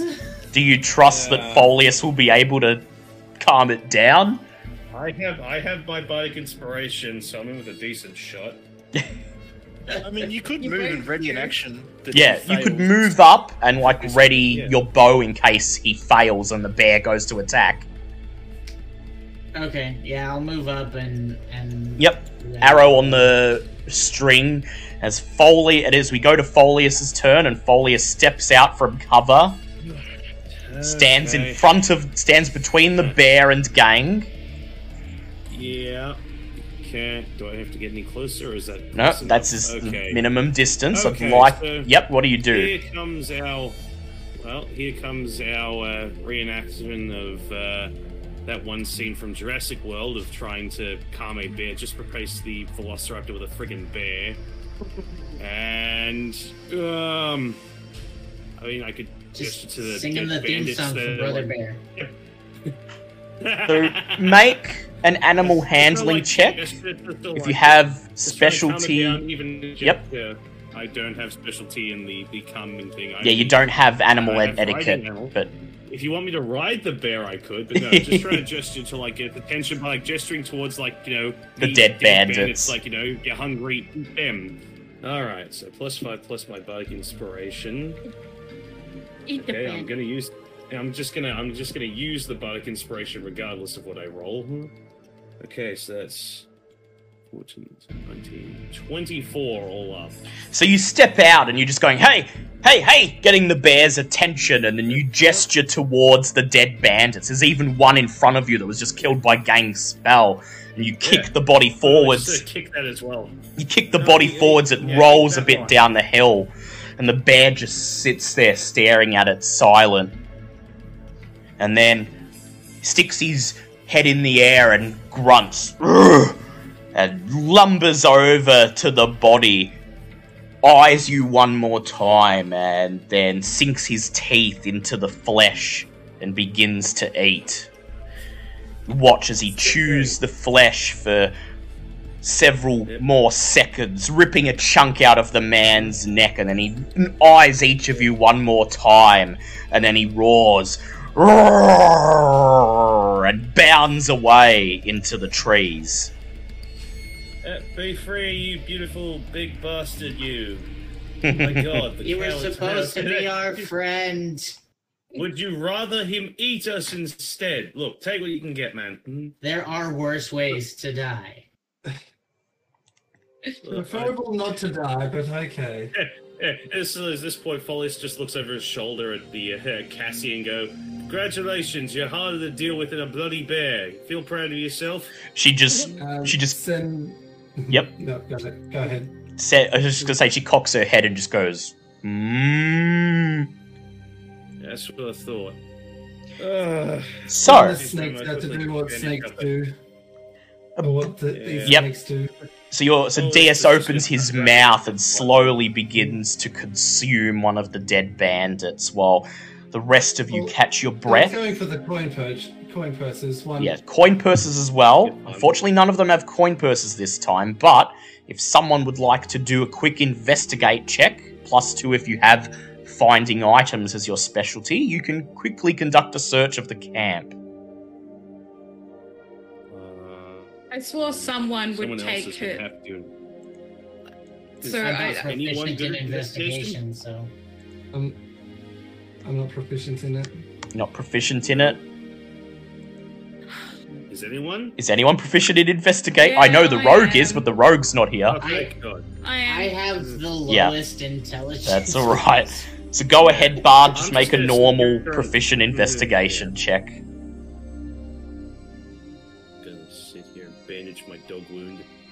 14. So you quickly search the camp, looking through the tents underneath the bedrolls, and you find a small wooden chest containing 80 gold pieces and a potion of healing. I'm gonna take that potion of healing right now. Yeah, so go ahead, 2d4 plus 2.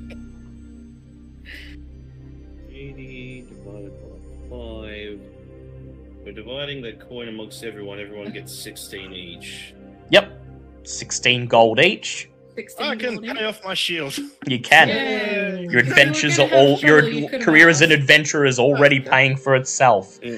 And That's. So, to be fair, he was on his own when he was uh, talking about the shield. Yeah, and I also, you know, I organised the deal with him. I'll pay him when I get back. So, so as you divide the money amongst yourselves and Uck uncorks the potion of healing and drinks the red liquid within, suddenly from the depths of the cave in front of you, you hear a terrifying rumbling, like the earth itself growling, and then the ground beneath you begins to shake. Wait, An earth tremor. Situa- situational Uh, awareness. As she rolls that, I'm going to pull out my potion of healing and go, yeah, don't know what that is, not waiting to find out. You don't Heal have people. one. Woo! uh, Uh. front liner. wait, you have a potion of healing. Everyone got I one. used Yeah. it in the first. Yeah, he used his. because I got Oh, knocked right. down to one health. It's okay, there are more, Well, don't- here, I've got but cure wounds. 2d4 Yeah. What was I doing? uh, you were doing a situational. You were drinking your potion first of all, two d four plus two. Yeah, I did that already. Yeah, and then you wanted to do a situational awareness insight check. That's right. Yeah. Which is a seven. Wait, The no. rumbling Oh, comes oh, from oh, alright. deep within no, the sorry, cave haven't entrance. it. I was doing the plus. Oh, wait. I Oh, yeah. 24. 24. I got a nat Oh, thank 20. Yep. So the rumbling is coming from deep within the cavern beyond the mouth of this cave, and the ground beneath you rumbles and twists and turns, and you just manage to remain on your feet as I'm ev- super aware right now. as everyone else topples over in the earth tremor. It lasts for only a matter of seconds and ends as suddenly as it started. And with that, we will end this week's session. With you reaching the mouth of the cave, experiencing an earth tremor, and wondering what awaits beyond in the darkness. I will grant each of you a point of inspiration. Please leave your HP and spell slots as they are, as next week we will continue on exactly where we left off. And so the first episode, Kind fucked. Yeah? where you venture into. Well, you don't have to venture into the cave, but now that you're here and you see that the bandits are camped in front of it, you may as well. Next week, the adventures truly begin as we enter the first dungeon and discover the secret behind these bandits and why they have been plaguing the oh. town of Oakhurst. Oh, hold up. You say our adventure begins next week. I'm sorry, sir. We have a cow. The adventure has It's begun. already begun. Yeah, well, got a cow, routed say- some bandits. say dungeon, but I'm I'm definitely sensing a journey into the woods after the bear. perhaps, perhaps. Imagine we all go Okay. research for the bear. I mean, the bear is Okay, heavily look. wounded. Should leave a I mean, blood you trail guys behind. Let's go see. You guys want to go talk down a bear? You all be my guest. I did it. We didn't. Not sure how happy it's going to be when six people show up. Uh, when five people show I up after it cure was already wounds. caught and crammed in a What cage. happens if I cure it? I could help. Oh yeah, friends. you might. Well, I already have a snake. I don't need a. that might actually be something you can do. Free it though. That might actually be something you can do and bring a bear along with you into the cave. Yeah. All right. Well, join us next week as we hunt for a bear instead of whatever we're supposed to do because this is more important. Damn it. Sorry, people, we've started a game of Pokemon. yep. So is we've purchased the magic carp, and now we've catch 'em found the I do want to There's already thank. snakes in the party. We've now Yeah. there's a There cow. are already snakes and a cow, now a bear. Every animal we come across. I do want to thank everyone for making this first session fantastic. I want to thank Okay. your noob Cybot and Sticky Crab and Stoneheart89 for the follow. I want to thank Archangel K and Ivy for turning up, and yes, webcam, you can see my face. You can see me right here. Um, for the first time. We'll be back tomorrow, 3.30 our time, for the next episode in our Vampire the Masquerade campaign, where we're beginning a new arc in that. It's not quite a new campaign, but it is a new story arc. So be sure to join us tomorrow for more fun adventures. Until then, if you lock a bear up, don't put it in a flimsy wooden cage and make sure you feed it, lest it attack you. and don't poke it with pointy things. Yeah, don't poke the bear. This isn't freaking rocket science, kids. Goodbye, everyone. Bye. everyone. Bye.